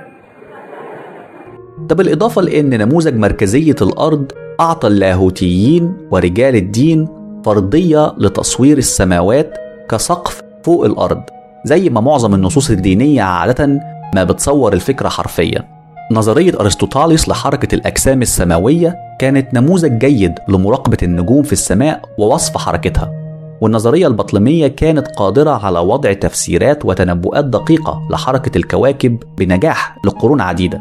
لكن النموذج البطلمي بدأ يواجه حالات شاذة، لأن المدارات حول الكواكب لم تبدو كدوائر نموذجية، لكن يبدو أن كان من الممكن تطويع النظرية لحركة الكواكب بتقديم حلقات ومدارات غريبة الشكل. الفكرة دي مثالية لوصف كوهن عن العلم المألوف أو الطبيعي. علماء الفلك جمعوا بيانات مستفيضة وكتيرة، ولما لم ينطبق عليها النموذج الفكري العلمي المتاح وقتها، بدل من رفض الفرضيات والمفاهيم الأساسية اللي قائم عليها النموذج، وجدوا طرق مبتكرة وعبقرية لحل الإشكاليات دي وتوفيق البيانات مع الظواهر. النموذج البطلمي كان ناجح جدا وشديد التعقيد، وظلت الحالات الشاذة في غالب الوقت بلا حلول، وقدمت مناخ جيد لبحث مستمر. لكن في نهاية الأمر الظواهر والحالات الشاذة دي اتراكمت، وازداد تعقيد وعدد الأطروحات المختلف عليها في النظرية البطلمية للتعامل مع تلك الظواهر، وأدى الضغط الاجتماعي من أجل إصلاح التقويم إلى جعل حل المشكلات الشاذة وصياغة نظرية محددة أولوية، الأمر اللي قاد إلى إدراك واسع النطاق بأن النموذج كان في أزمة. وفي نهاية المطاف حدثت الثورة، لكن في وجود الشرطين الأساسيين، وجود نظرية أو نموذج فكري بديل نظرية كوبرنيكس، مع وجود عدد كافي من الحالات الشاذة اللي فشل النموذج القديم في حلها، وأيضا وجود عدد كافي من الباحثين والعلماء اللي تحمسوا للعمل على النموذج الجديد زي كبلر، جاليليو، ديكارت وغيرهم.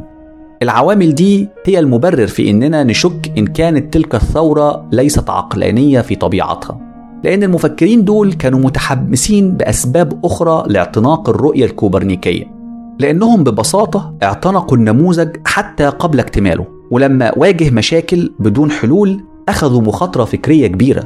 ومفيش ولا واحد من العلماء والمفكرين اللي ذكرتهم دول أو غيرهم كان على يقين أن النظرية الكوبرنيكية قادرة على تفسير ظواهر وكائنات السماء. وفعلا في بدايتها نظرية كوبرنيكس لم تكن أكثر دقة في تفسير الظواهر الكونية من النظرية البطلمية القديمة. الأدلة على الجانبين لم تكن قاطعة، وكان في كتير من الظواهر الأخرى اللي النموذج القديم أفضل وأكثر قدرة على تفسيرها. النموذج الجديد كان في خلاف تام مع الخلفية العقائدية مع معظم البشر، لأن الأرض لم تعد مركز الكون كما كانت، ده بالإضافة لخلافها لأفضل النظريات الفيزيائية المتاحة وقتها زي النظرية الأرسطوطالية. نظرية كوبرنيكس يبدو أنها ضمنيا أشارت لأن الأرض على نفس جانب الشمس مع كوكب المريخ والزهرة، وفي أحيان أخرى بتكون على الجانب الآخر. وطبقا للنظرية بحساب المسافات بين الكواكب، كوكب الزهرة لابد أن يظهر 6 مرات أكبر من الكواكب الأخرى، لكن الملاحظة بالعين المجردة لم تثبت اختلاف في حجم كوكب الزهرة، الظاهرة اللي تم إثباتها في المستقبل بعد اختراع التلسكوب. لكن وقت طرح كوبرنيكس للنظرية، نظريته لم تكن متسقة مع الأدلة الملاحظة على الأقل بأدوات الملاحظة المتاحة وقتها للبشر اللي هي العين المجردة. عالم الفلك السويدي تيخو براهي جمع بيانات من خلال أجهزة قياس استخدمها كبلر لاحقا لصياغة نظرية عن حركة الكواكب، مستند في ذلك على تنبؤات طرحتها نظرية كوبرنيكس اللي كانت مرفوضة بالملاحظة وقتها، وجادل إن لو الأرض بتتحرك إذا مسافات الكواكب الملاحظة من على سطح الأرض لابد أن تتغير كلما تغير موضع الأرض من أحد جانبي الشمس للجانب الآخر. وحاول إثبات هذه الفرضية تجريبيا المعروفة في علم الفلك بالمنظور النجمي Stellar Parallax من خلال أدوات قياسه، لكنه فشل لأن أدق أجهزة القياس المتاحة وقتها لم تكن بالدقة المطلوبة، وخلص وقتها لأن النظرية الكوبرنيكية خاطئة. كمان نظرية كوبرنيكس واجهت جدليات عديدة كانت قادرة على دحضها في هذا الوقت، أهمها يمكن كانت جدلية البرج The Tower Argument اللي من الممكن صياغتها كالآتي: تصور إن الأرض بتتحرك وتم إلقاء حجر من سطح برج شاهق، قاعدة البرج بتتحرك مسافة محددة خلال زمن سقوط الحجر، وبالتالي لابد أن يسقط الحجر على بعد مسافة من قاعدة البرج.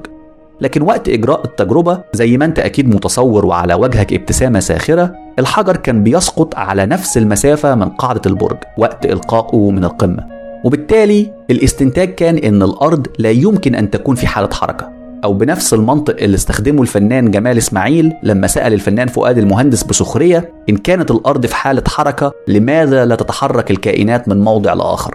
ده بالإضافة لأن ما كانش فيه تفسير واضح لماذا لا تترك الأرض القمر وقت دورانها حول الشمس مثلا.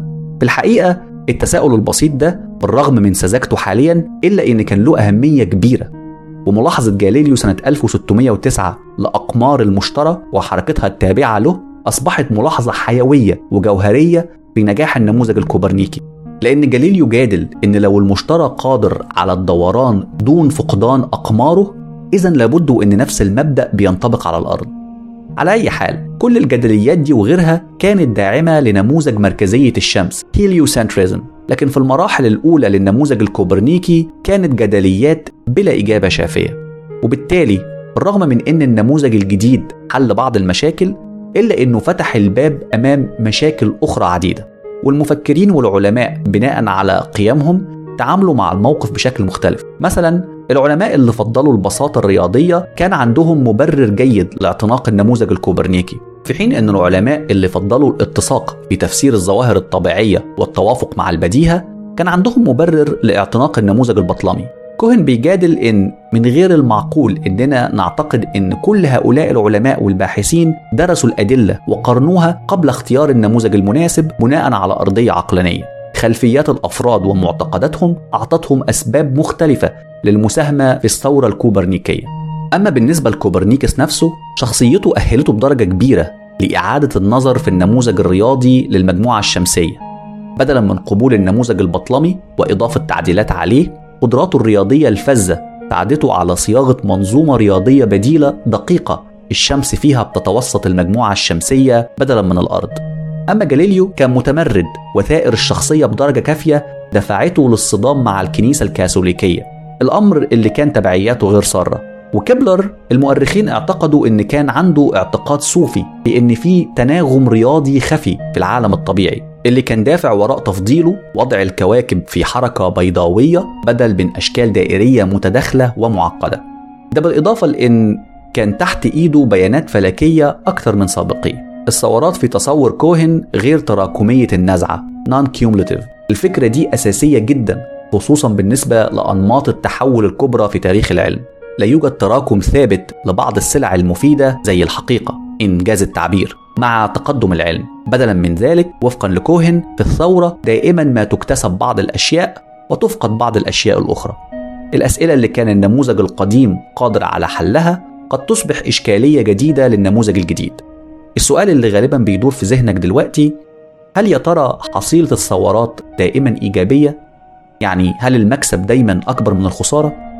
كوهن جادل إن مفيش طريقة محددة غير متحيزة محايدة للإجابة على السؤال ده. بكل تأكيد المجتمع العلمي سيشعر بأن المكسب أكبر من الخسارة، وإلا كان إيه الداعي في قيام الثورة في الأساس؟ لكن ده مش معناه إن التحيز في الحكم على نتيجة التحول مش موجود. الإشكالية في طرح كوهن إن الثورات والأزمات غير قابلة للقياس، ومن الصعب تحديد سمات الأزمات. هل مثلا من الممكن اعتبار الحالة ما قبل ظهور النموذج الكوبرنيكي في علم الفلك حالة أزمات أو قبل نظرية التطور لداروين؟ من الجائز، لكن عدم القدرة على الإجابة بوضوح على هذا التساؤل هو لب المشكلة. تخيل إننا في وقت الأزمات، فترة مليئة بالتخبط الاختلاف وانتشار الجدل الفلسفي بين العلماء. النموذج الفكري الجديد اللي بيبدأ الثورة بيكون طرح لحل أحد الإشكاليات اللي كانت حالة شاذة في النموذج القديم، ويبدأ النموذج الجديد في إلهام المجتمع العلمي بالعودة مرة أخرى للعمل الجماعي المنظم، أي إن الظهور المفاجئ لقوى حل الإشكاليات بتكون شرارة الثورة كوهن اعتقد أن العمليات دي من غير الممكن وصفها من خلال نظريات فلسفية محددة للدليل والاختبار، بدل من ده من الممكن رؤيتها كظاهرة انتقالية أو تحولية. وجادل أن الثورات هي أحداث متقلبة وغير منتظمة تتأثر بالعوامل الشخصية وحوادث التاريخ. في طرح كوهن للتغير الثوري، التفريق بين الوصفي والمعياري قضية مهمة جدا. كوهن استخدم لغة مش بس بتشير لأن الثورات لابد وأن تحدث، لكن لها دور إيجابي في العلم، وإنها مكون أساسي في الخلطة اللي بتجعل العلم أفضل وسائل البحث عن المعرفة واستكشاف العالم المتاحة حتى الآن للبشر. استقلال النظرية Theory Independence. النظرية العلمية قائمة على حقائق معروفة، والحقائق محددة بالملاحظة المباشرة أو غير المباشرة. ومن هنا ظهر الطرح البدائي للطريقة العلمية. عادة ما بنبدأ بملاحظة ظاهرة ما في العالم الطبيعي، مع تراكم الملاحظات بنبدأ بالبحث عن نمط متكرر في الطبيعة، وأخيرا بنصل للمبادئ العامة الحاكمة لتلك الظواهر. طبعا الطرح ده مبسط جدا، لأن لا توجد أي نظرية علمية بدون افتراضات قائمة عليها، لأن عند ملاحظتنا للظواهر الطبيعية بنبدأ في تقسيمها لأنواع مختلفة قبل ما نبدأ في البحث عن نمط معرفي بيفسرها. مثلا العلماء بدأوا في تصنيف بعض الظواهر كحركة الأجسام السماوية، وبعض الظواهر الأخرى كحركة المد والجزر، وأخرى لتعاقب الفصول. لكن طبقا لمنظومة العلم الحديث، الظواهر دي كلها مرتبطة ببعضها البعض. المد والجزر سببه حركة القمر، وتعاقب الفصول بسبب حركة الأرض حول الشمس، وبالتالي لما بنعاملها كظواهر مختلفة بنبدأ البحث على أساس خاطئ. دي كانت إشكالية النموذج الأرسطوطالي اللي فيه السماوات اعتبرت عالم بعيد منفصل مستقل، وقوانين الميكانيكا اللي انطبقت على حركتهم مختلفة جوهريا عن القوانين اللي بتحكم حركة الأشياء والكائنات على سطح الأرض. بنفس الصورة من الممكن أن نعتقد بداهة أن بعض الظواهر مرتبطة بحركتها وليس بثباتها، لأن من خلال ملاحظتنا الأشياء المتحركة والثابتة مختلفة. لكن في الفيزياء الحديثة الحركة الموحدة والثبات ظاهرتين غير مختلفتين فيزيائيا، الفرق ما بينهم مجرد فرق نسبي معتمد على الملاحظ.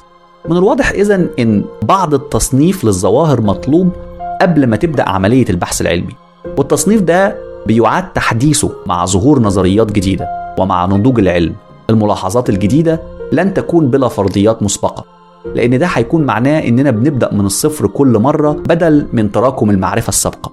لكن بالرغم من إن النظريات الحالية بتعمل كأرضية لتطوير النظريات الجديدة، إلا إن التفريق ما بين إطار الاكتشاف والتبرير من الممكن استخدامه للحفاظ على فكرة إن النظريات العلمية يتم اختبارها بالملاحظة. كتير من الفلاسفة التجريبيين رسموا حدود حادة ما بين ما هو تجريبي وما هو نظري، وكلا من فلسفة الموضوعية التجريبية وكارل بابر على الأقل في بداية كتاباته افترضوا وجود تلك الحدود. لكن استقلال النظرية Theory Independence أو حيادية الحقائق القابلة للملاحظة بيجعلها أساس مناسب للمعرفة العلمية، أو على الأقل لاختبار النظريات. الرؤية المألوفة فرقت ما بين المصطلحات الملاحظة زي مثلا أحمر، ثقيل، ملتهب إلى آخره، والمصطلحات النظرية زي مثلا إلكترون، شحنة، الجاذبية إلى آخره. الفكرة اللي بحاول أوصلها لك إن قواعد ما يمكن إطلاق عليه المصطلحات الملاحظة هو ما يمكن للإنسان العادي ملاحظته لظروف تجريبية معينة، وهي ظواهر أو كائنات منفصلة تماما عن النظرية. على سبيل المثال فيلسوف العلم الأمريكي الشهير إيرنيس نيجل في كتابه المهم هيكل العلوم The Structure of Science اللي نشره سنة 1961 جادل إن كل مصطلح ملاحظي مرتبط على الأقل بتطبيق واحد لهذا المصطلح على خاصية ملاحظة. مثلا خاصية الإحمرار من الممكن تطبيقها على الكائن عندما يبدو لونه أحمر لملاحظ طبيعي تحت ظروف ملاحظة عادية. على الجانب الآخر كوهن أكد على الفكرة اللي أصبحت بعد كده معروفة بالملاحظة المحملة بالنظرية Theory Laden. ارجع لحلقة إشكالية العلم. الفكرة اللي من الممكن تلخصها في إن التجربة البصرية لاتنين من البشر من الممكن جدا أن تكون مختلفة، بالرغم من إن الصورة المنعكسة على شبكيتهم متطابقة. ده لأن كوهن اعتقد إن تفسير الظواهر لا يمكن فصله عن مشاهدتها. ملاحظة شيء س مشكل بمعرفتنا السابقة عن س. لو فاكر من حلقة إشكالية العلم طرحنا عدد من التجارب العقلية والبصرية زي مثلا تجربة البطة الأرنب Duck Rabbit اللي فيها بنعرض صورة مرسومة لرأس كائن مزيج من رأس أرنب وبطة، وبالرغم من إن الرسم بيبقى ثابت إلا إنك لو نظرت إليه في بعض الوقت هيبدو بالنسبة لك كأرنب، وفي أوقات أخرى قد يبدو بالنسبة لك كبطة. المثال الأقرب علميا للفكرة دي هو دراسة عينة ما تحت الميكروسكوب، إن كان الملاحظ هو الشكل الحقيقي للكائن أم كان نتيجة تداخل عينة الاختبار وقت إعدادها قبل الدراسة. العلماء عادة ما بيتم تدريبهم على دراسة العينات والبحث عن أنماط معينة فيها. الطبيب لما بينظر لصورة أشعة أكس لكسر ما في العظام بيشوف تفاصيل معينة غالبا ما بتكون خفية بالنسبة للفرد العادي. كوهن جادل إن اللي العلماء عادة بيشوفوه محدد مسبقا بمعتقداتهم. باحث عامل في النموذج الكوبرنيكي عنده ملاحظته للشمس هيشوف الشمس ثابتة والأفق بيشرق، أما فلكي عامل في النموذج البطلمي هيشوف الأفق ثابت والشمس بتتحرك خلفه. لو كنت لسه ما أدركتش خطورة طرح كوهن أبسطهولك في كلمات مباشرة. كوهن بيهدد موضوعية عملية الاختبار العلمي، لأن لو الملاحظات العلمية محملة بمعتقدات وقيم نظرية محل الاختبار، إذن الملاحظة لا يمكن أبدا أن تكون محايدة أو كحكم ما بين النظريات المتنافسة. ولو فكرة كوهن صحيحة، إذن تاريخ العلم هيكون مليء بالحالات اللي جمع الأدلة من الملاحظة فيها متحيز وغير موضوعي من قبل الباحث. أحد الأمثلة من تاريخ العلم اللي يبدو أن الحالة دي حدثت فيها هي البقع الشمسية sun spots، اللي هي بقع على سطح الشمس الغلاف الضوئي درجة حرارتها منخفضة عن المناطق المحيطة بها. الظاهرة دي لم تدون أبدا في الغرب أو الشرق الأوسط قبل الثورة الكوبرنيكية، لكنها كانت ظاهرة معروفة بالنسبة لعلماء الفلك الصينيين من قرون. يبدو أن المعتقدات الإبراهيمية السائدة في الشرق الأوسط والغرب واللي صورت السماء على إنها صورة إلهية كاملة غير متغيرة منعت الباحثين من رؤية الظاهرة السماوية المتغيرة. وفي عدد كبير من الحالات الأخرى في تاريخ العلم الملاحظ يبدو وكأنه متأثر بالنظرية. مثلا طبقا لنظرية جاليليو للحركة، من الممكن فقط ملاحظة الحركة النسبية، وبالتالي لا نشعر بحركة الأرض مقارنة بالشمس لأنها لا تتحرك بالنسبة لنا. أما بالنسبة لناقديه كل الحركة من الممكن ملاحظتها، وبالتالي فكرة أن الأرض لا تتحرك محققة بتجربة البشر. جاليليو كمان جادل ضد فلسفة الأرسطوطالية حول ما يمكن ملاحظته من خلال التلسكوب، واكتشف أقمار المشتري من خلال التلسكوب زي ما شفنا قبل كده. لكن ناقديه تشككوا في صحة الأداة الجديدة التلسكوب وقتها، أما علماء الفلك الجداد اتفقوا مع جاليليو حول وجود الأقمار. لكن بالرغم من كده يبدو أن جاليليو أخطأ في تفسير حلقات زحل كأقمار، وبالتالي في بعض الحالات أخطأ الرؤية البصرية لكائنات ما على إنها أقمار. من الجدليات الأخرى اللي استخدمها كوهن في دعم النظريات المحملة بالملاحظة هو اللجوء لحقيقة إنه يبدو إن هناك اتصال ما بين الحالات اللي فيها الفرد بيلاحظ ظاهرة ما والحالات اللي فيها الفرد بيستنبط شيء ما. مثلا تخيل إني بدعي ملاحظة طائرة في السماء، لكن في الحقيقة أنا لاحظت نقطة وسلسلة من الدخان فاستنبط إنها طائرة. بنفس الصورة عالم ما بيقول إنه لاحظ تيار كهربائي في السلك من خلال تحرك مؤشر أميتر قياس التيار الكهربي أو من خلال الضوء في اللمبة. من الجائز في الحالات دي إننا نقول إن الفرد استدل على وجود التيار بدلا من ملاحظته بشكل مباشر. بعض الكائنات زي الأشجار، الحيوانات، الطيور وغيرها واضحة من خلال الملاحظة، لكن كائنات أخرى زي البكتيريا، الجزيئات، الإلكترونات والموجات الكهرومغناطيسية غير ملاحظة بشكل مباشر. الفيلسوف الكندي بول تشيرشلاند في كتابه المهم الواقعية العلمية ومرونة العقل Scientific Realism and the Plasticity of Mind اللي نشره سنة 1979 جادل إن الإدراك مرن بلاستيك، بمعنى إن طبيعة ومحتوى التجارب الإدراكية من خلال الحواس متأثر بالنظريات اللي بنستخدمها في فهم ووصف العالم، أو على حد تعبيره نحن نعرف العالم من خلال إدراك العالم كما يدركه الآخرون. ومن وقت الآخر الصورة اللي بندرك بيها العالم بتتغير بشكل كبير لو بدأنا في الاعتقاد في نظريات جديدة. الفيلسوف الأمريكي جيري فودور طرح رؤية مخالفة في ورقة بحثية نشرها سنة 1984 بعنوان إعادة النظر في الملاحظة Observation Reconsidered، وجادل إن بإعطاء نفس المحفزات الحسية والبصرية كائنين ليهم نفس التركيبة البصرية والحسية بشكل كبير هيلاحظوا نفس الشيء، أو بصورة أخرى جادل إن المعتقدات هتكون واحدة بشكل كبير نتيجة الملاحظة من خلال حواس ليها نفس التركيب. وفرق ما بين تلك المعتقدات والمعتقدات المكونة بالاستدلال، واختلف بشكل جذري مع طرح تشيرشلاند وكوهن. الفصل في هذا الخلاف بيحتاج لدراسة نفسية وإدراكية للبشر، وفي عدد من التجارب استخدم لدراسة الظاهرة دي، اللي أظهر إن على الأقل في بعض المواقف ما يتلقاه البشر من خلال حواسهم معتمد بشكل ما على ما نعتقد فيه. وعلى الجانب الآخر في أدلة أخرى إننا لا نرى ما نود أن نراه طبقا لمعتقداتنا، وإن الملاحظة غير محملة بالنظرية. لو فاكر من حلقة إشكالية العلم طرحنا تجربة خداع ميلر لاير إلوجن كتجربة شهيرة على الفكرة دي، ونتيجة التجربة إنك حتى لو قست السهمين بنفسك ووجدتهم مختلفين في الطول ما زلت سترى أحد الخطين أطول من الآخر، اللي بيستخدم كدليل على إن إدراكنا لا يعتمد على معتقداتنا ونظرياتنا عن العالم.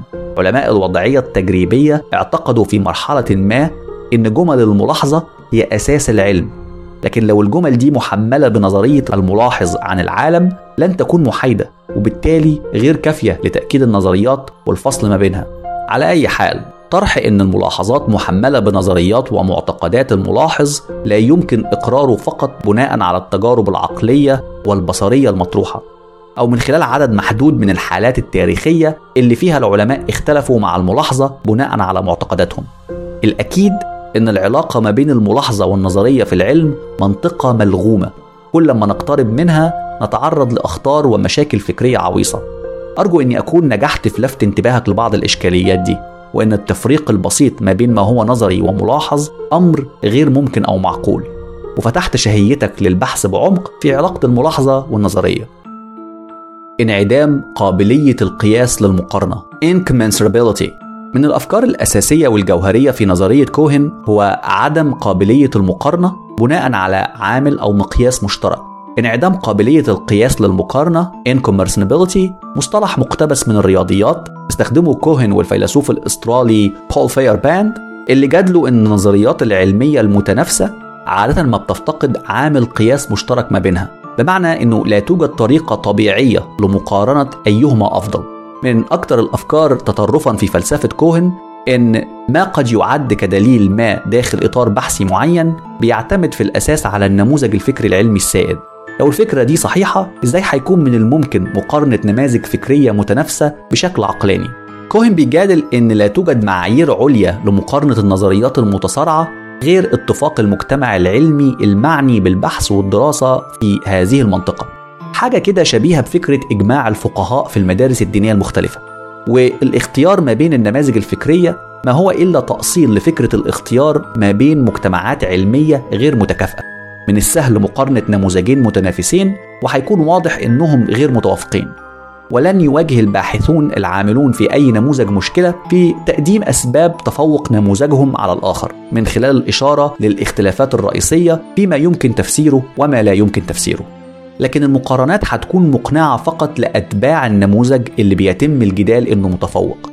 في سببين للإشكالية دي: أتباع النماذج الفكرية غير قادرين على الاتصال بسبب غياب لغة تواصل مشتركة، المصطلحات واللغة المستخدمة غالبا ما هيكون لها مدلول مختلف.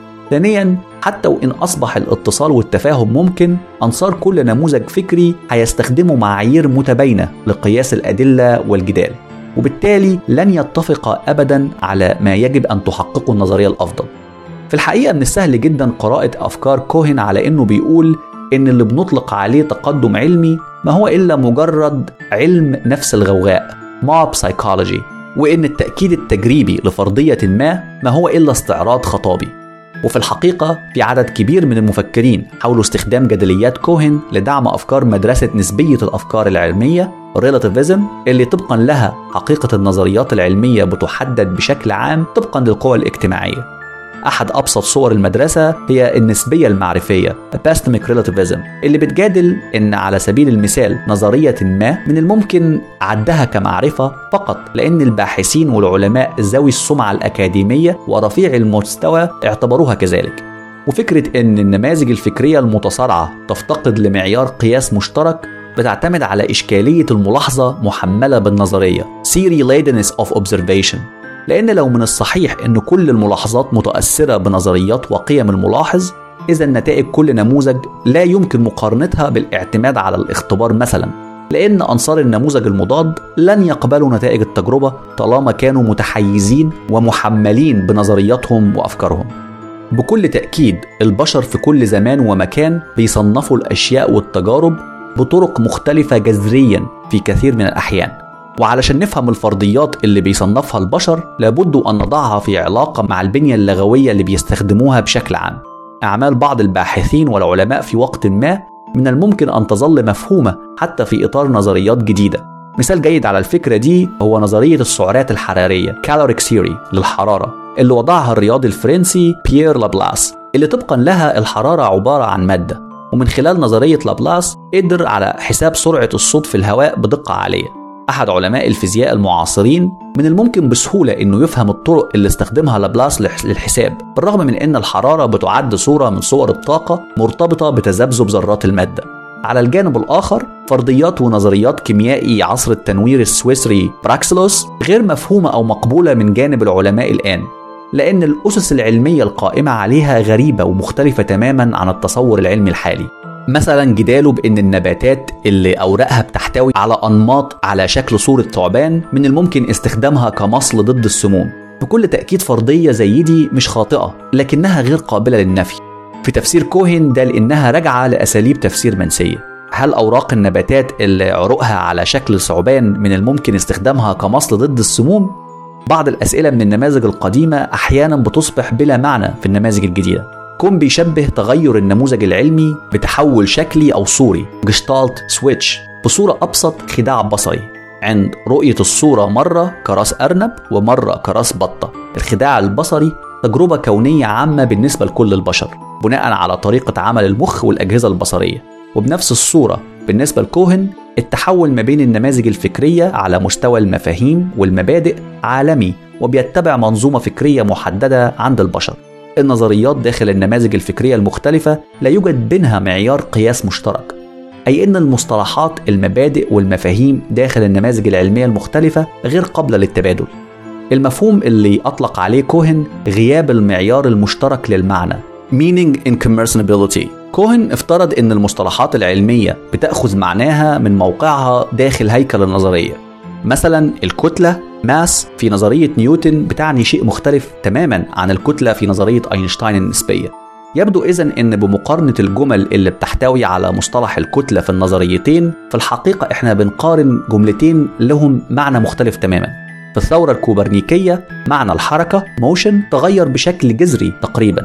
هل من الممكن نقول أن جاليليو وأتباع النموذج الأرسطوطالي كان اختلافهم مجرد اختلاف حول النظريات اللي بتفسر طبيعة الحركة؟ ولا المفروض أننا نقول أنهم ببساطة قصدوا أشياء مختلفة لما استخدموا مصطلح الحركة؟ في الحقيقة كوهن ما قدمش إجابة قطعة على التساؤل ده، لأن المصطلحات العلمية عادة لا يكون لها معنى محدد وثابت. قبل كوهن كان من الشائع ما بين العلماء والفلاسفة الاعتقاد بأن مصطلح علمي معين زي الذرة مثلا آتوم بيشير إلى ما تحدده النظرية عن الذرات، وبالتالي تصبح النظريات المختلفة عن الذرات اللي بتقدم طرح مختلف بتشير لكائنات مختلفة.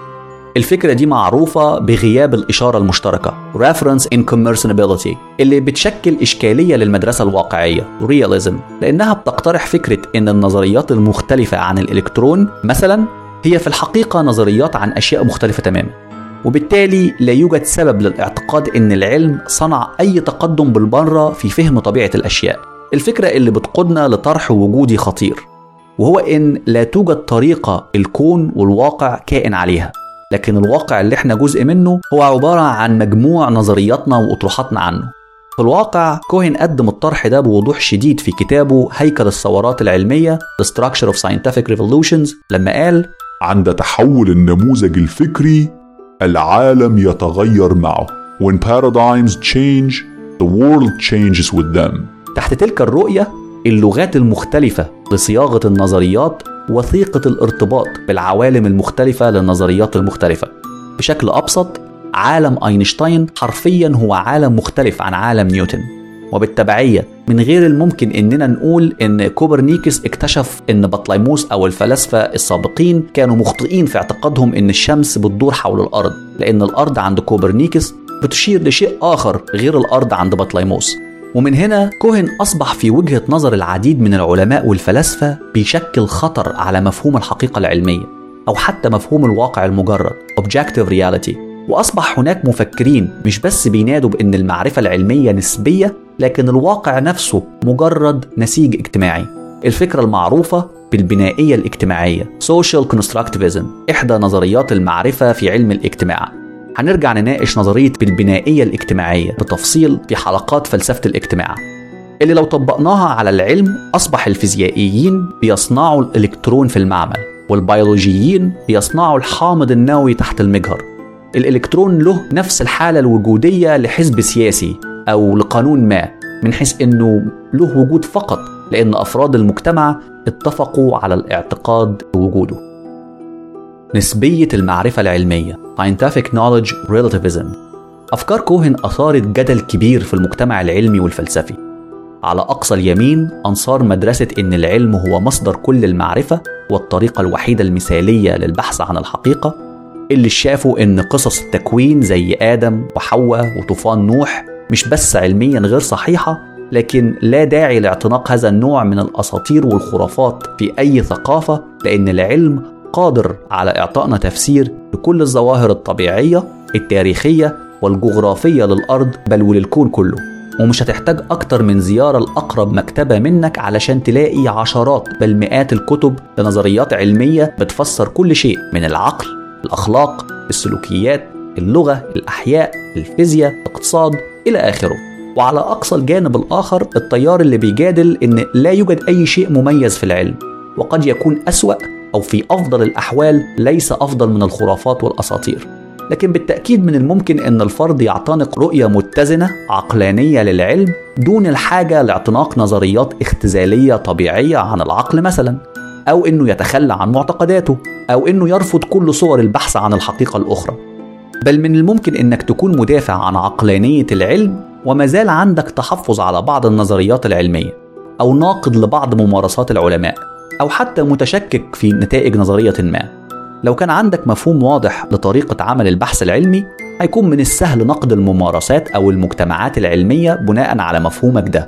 مثلا لو كنت بتعتقد ان الطريقة العلمية الصحيحة لابد ان كل نتائج بحثها تكون متاحة مجانا لكل العلماء والباحثين من اجل اتصال حركة البحث، لو كان قدامك نوع من المعرفة العلمية غير متاحة مجانا للباحثين، اذن هتعتبر هذه المعرفة غير علمية. كوهن حاول يلفت انتباهنا لان في التحولات العلمية الكبرى العلماء في نهاية الامر مثلهم مثل باقي البشر، لا يرقوا للصورة المثالية اللي بيصنعها الفلاسفة عنهم كمعظمين لقيمة العقلانية في أقصى صورها. بيصنعوا القرارات بناء على الأدلة بشكل محايد ومستقل عن أهدافهم، رغباتهم، وقيمهم الشخصية.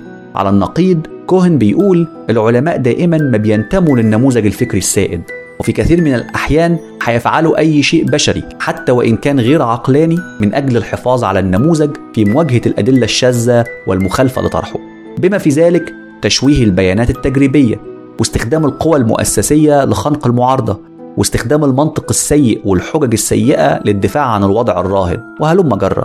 وفعلا في بعض الأحيان العلماء المخضرمين بيرفضوا اعتناق النماذج الجديدة، لكن في نهاية الأمر بيغادروا الحياة ويفسحوا المجال أمام جيل جديد من العلماء لتطوير نموذج جديد مناسب. بطبيعة الحال السلوكيات الفاسدة والتفكير الخاطئ من سمات جميع مجالات الحياة البشرية، لذلك سيكون من المستغرب للغاية إن لم يتم العثور على تلك السلوكيات في العلم. ومن الواضح إن الفكرة القائلة بأن جميع العلماء هم متابعين للحقيقة مثل القديسين غير واقعية لدرجة السخافة. كوهن كمان أشار إن كتير من ممارسة العلوم روتينية نسبيا وبتتطلب قدر كبير من المعرفة التقنية، ولكن ليس بالضرورة قدر كبير من التفكير النقدي.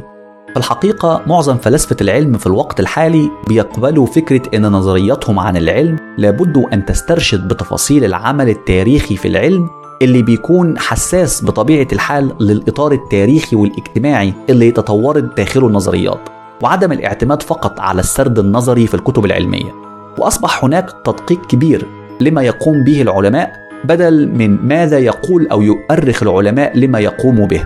وفي الواقع تفكيك كوهن للأفكار الأساسية عن طريقة عمل العلم والعلاقة ما بين النظرية والملاحظة ألهمت عدد كبير من الباحثين في التاريخ، علم الاجتماع وفلسفة العلم، إنهم يدرسوا ممارسات العلم بدقة وعين ناقدة، بما في ذلك الطرق التجريبية، تحليل البيانات ومقارنة الفرضيات وغيرها من الممارسات اللي كانت عادة ما تهمل أو لا تأخذ الكثير من الاهتمام مقارنة بالتركيز على النظريات العلمية نفسها.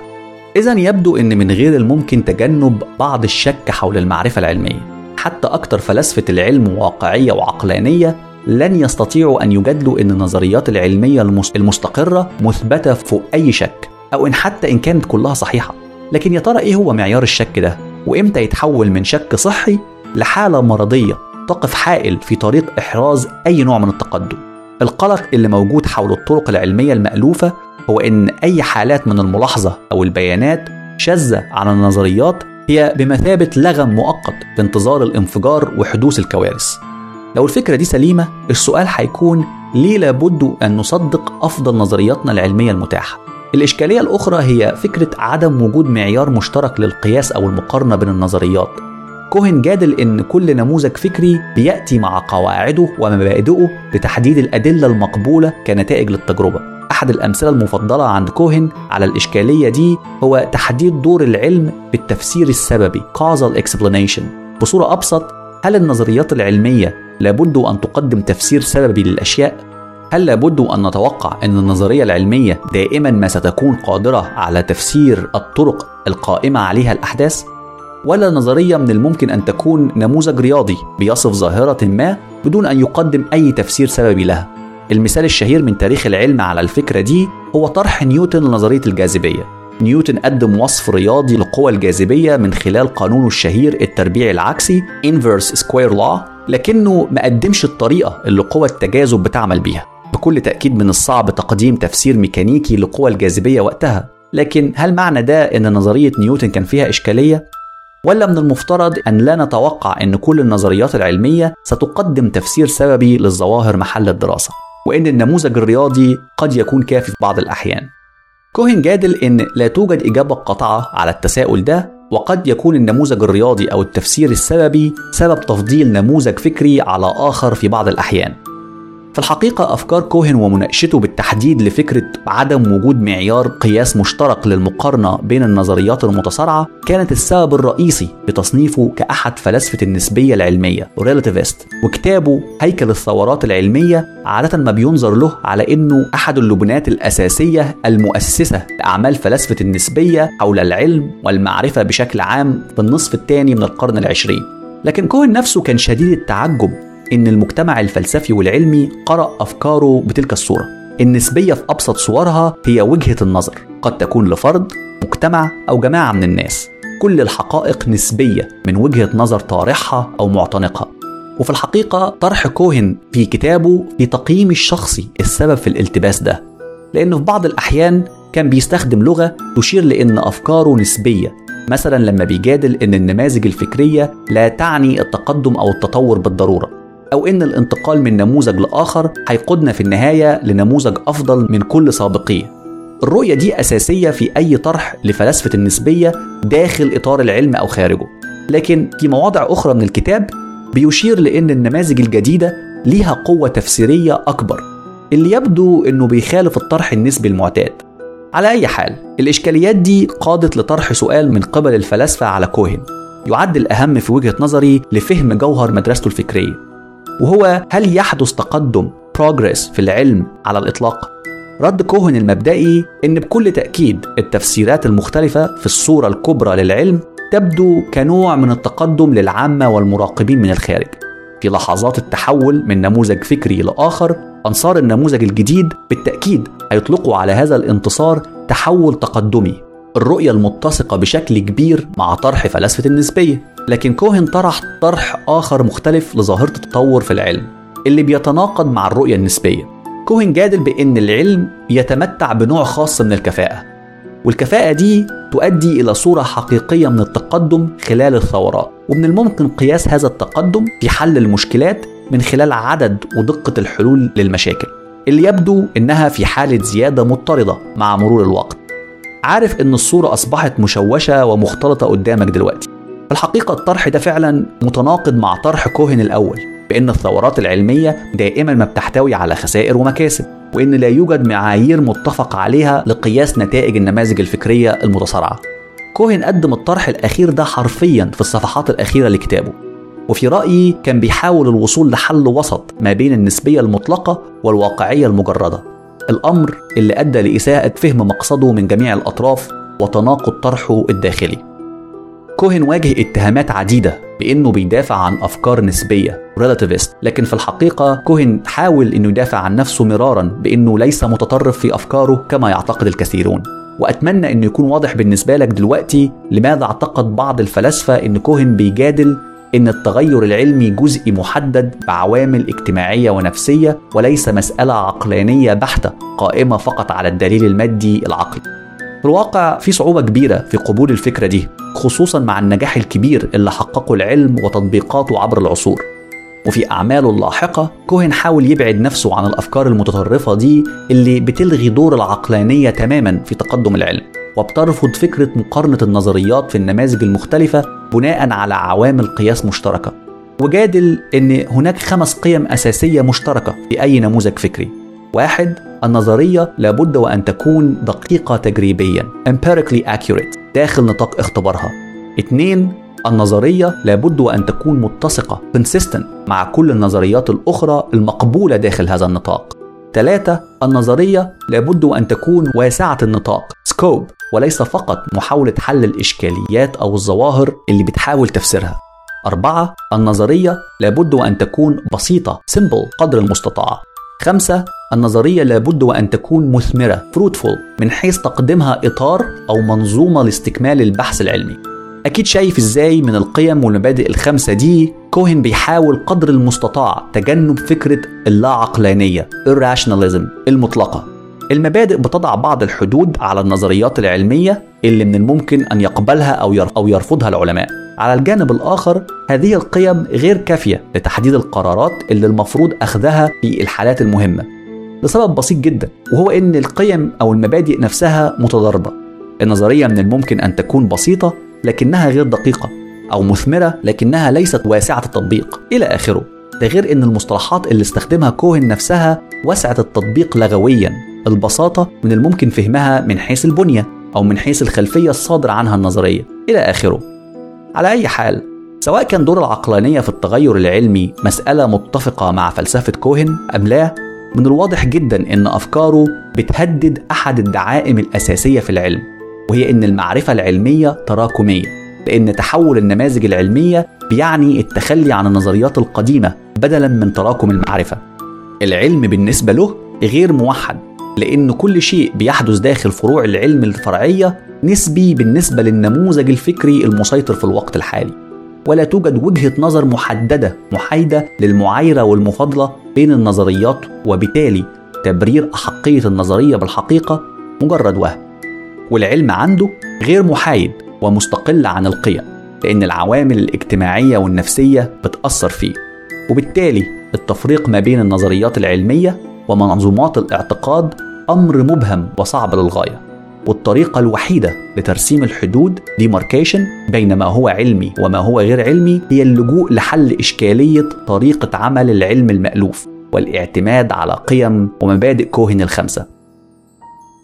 هيكل الثورات العلمية The Structure of Scientific Revolutions أحد أهم الكتب عن المنظومة العلمية في القرن 20. الكتاب اللي نشره فيلسوف ومؤرخ العلم الأمريكي توماس كوهن في 60 القرن الماضي.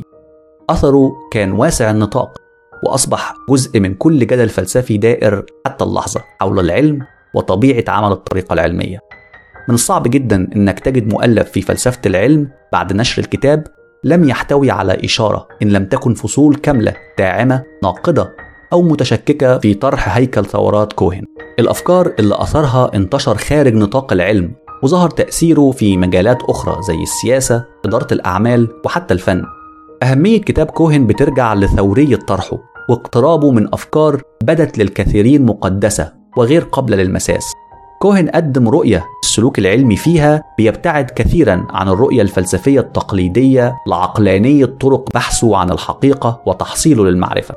لكن لعنة هيكل الثورات العلمية طردت كوهن باقي رحلته الفكرية حتى لحظة مماته، وتقريبا قضى معظم بحثه الفكري بعد نشر الكتاب يحاول تبرئة نفسه، يوضح طرحه، يدافع عن نظريته، ويبعد نفسه قدر المستطاع عن الأفكار والمدارس المتطرفة اللي قامت على أو استغلت طرحه. فكرة النموذج الفكري بارادايم جوهرية لفهم عمل كوهن، وفي تقييمه هي جوهر طبيعة العلم. النموذج الفكري حزمة من الادعاءات حول طبيعة العالم، الطرق والأدوات المستخدمة لتحصيل المعرفة وتحليل البيانات من الطبيعة، والعادات والتقاليد القائمة داخل الجماعة العلمية. وفي طرحه الثورات الكبرى في العلم تحدث عندما يتم التحول من نموذج فكري ما لنموذج فكري جديد، وجادل أن المنطق والتجربة غير كافيين لتغيير رأي العلماء وإغراءهم بالتحول من نموذج لآخر، لأن النماذج دي في كثير من الأحيان لا يوجد بينها معيار مشترك لقياس المقارنة. كتير من المفكرين اتهموا كوهن بأنه ادعى أن العملية العلمية غير عقلانية بالمرة، لكن كوهن بكل تأكيد لم يعتقد أن أفكاره بتدعو لذلك، وادعى أن طرحه بيقدم فكرة معقدة لطريقة عمل المنطق، التجربة، والعامل النفسي والاجتماعي لإحداث التغيير العلمي. كوهن غير فلسفة العلم بطرحه صورة حية لعملية التغير العلمي مليئة بصفات غير متوقعة بالمرة، وحاول إلقاء الضوء على أسئلة معرفية من خلال وجهات نظر غير تقليدية بالمرة. والأهم من ذلك أن كوهن عزى نجاح وقوة العلم إلى توازن دقيق بين عوامل معقدة، وفي نفس الوقت هشة في آليات البحث العلمي. العلم مدين بقوته للتفاعل بين آليات العلم المألوف المنظمة المقادة بمنهج واضح ودقيق، إلى جانب قدرة هذه الأنماط السلوكية المنظمة على التفكك وإعادة تكوين نفسها في مرحلة الثورات. لكن بسرعة كبيرة ناقدي كوهن وجدوا إشكاليات وتناقضات داخلية في طرحه، بداية من التفريق اللغوي بين ما هو وصفي وما هو معياري، وانتهاء بعدم وضوح كوهن في إن كان التقدم داخل العلم عملية نسبية. وفي الحقيقة لو حاولنا تطبيق آليات وأفكار كوهن على تاريخ العلم هنجد حالات محدودة، خصوصا في تاريخ علم الأحياء اللي كتير من تاريخها بيختلف مع طرح كوهن.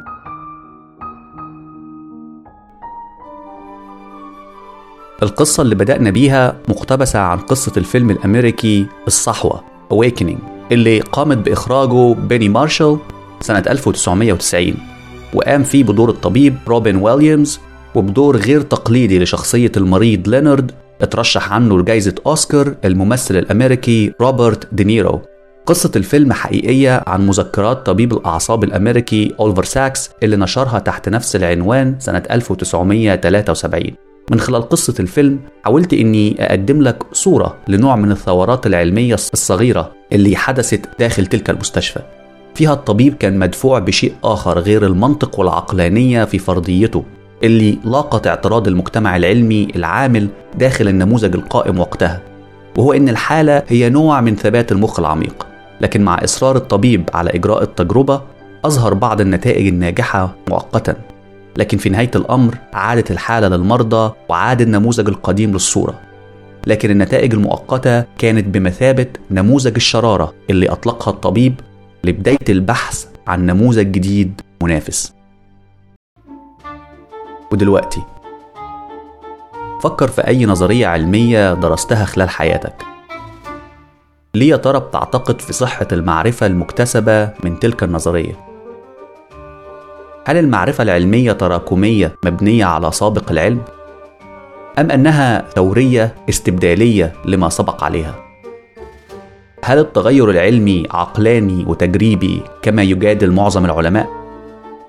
أم أنه محكوم بقيم ومعتقدات المجتمع العلمي القائم؟ فكر تاني.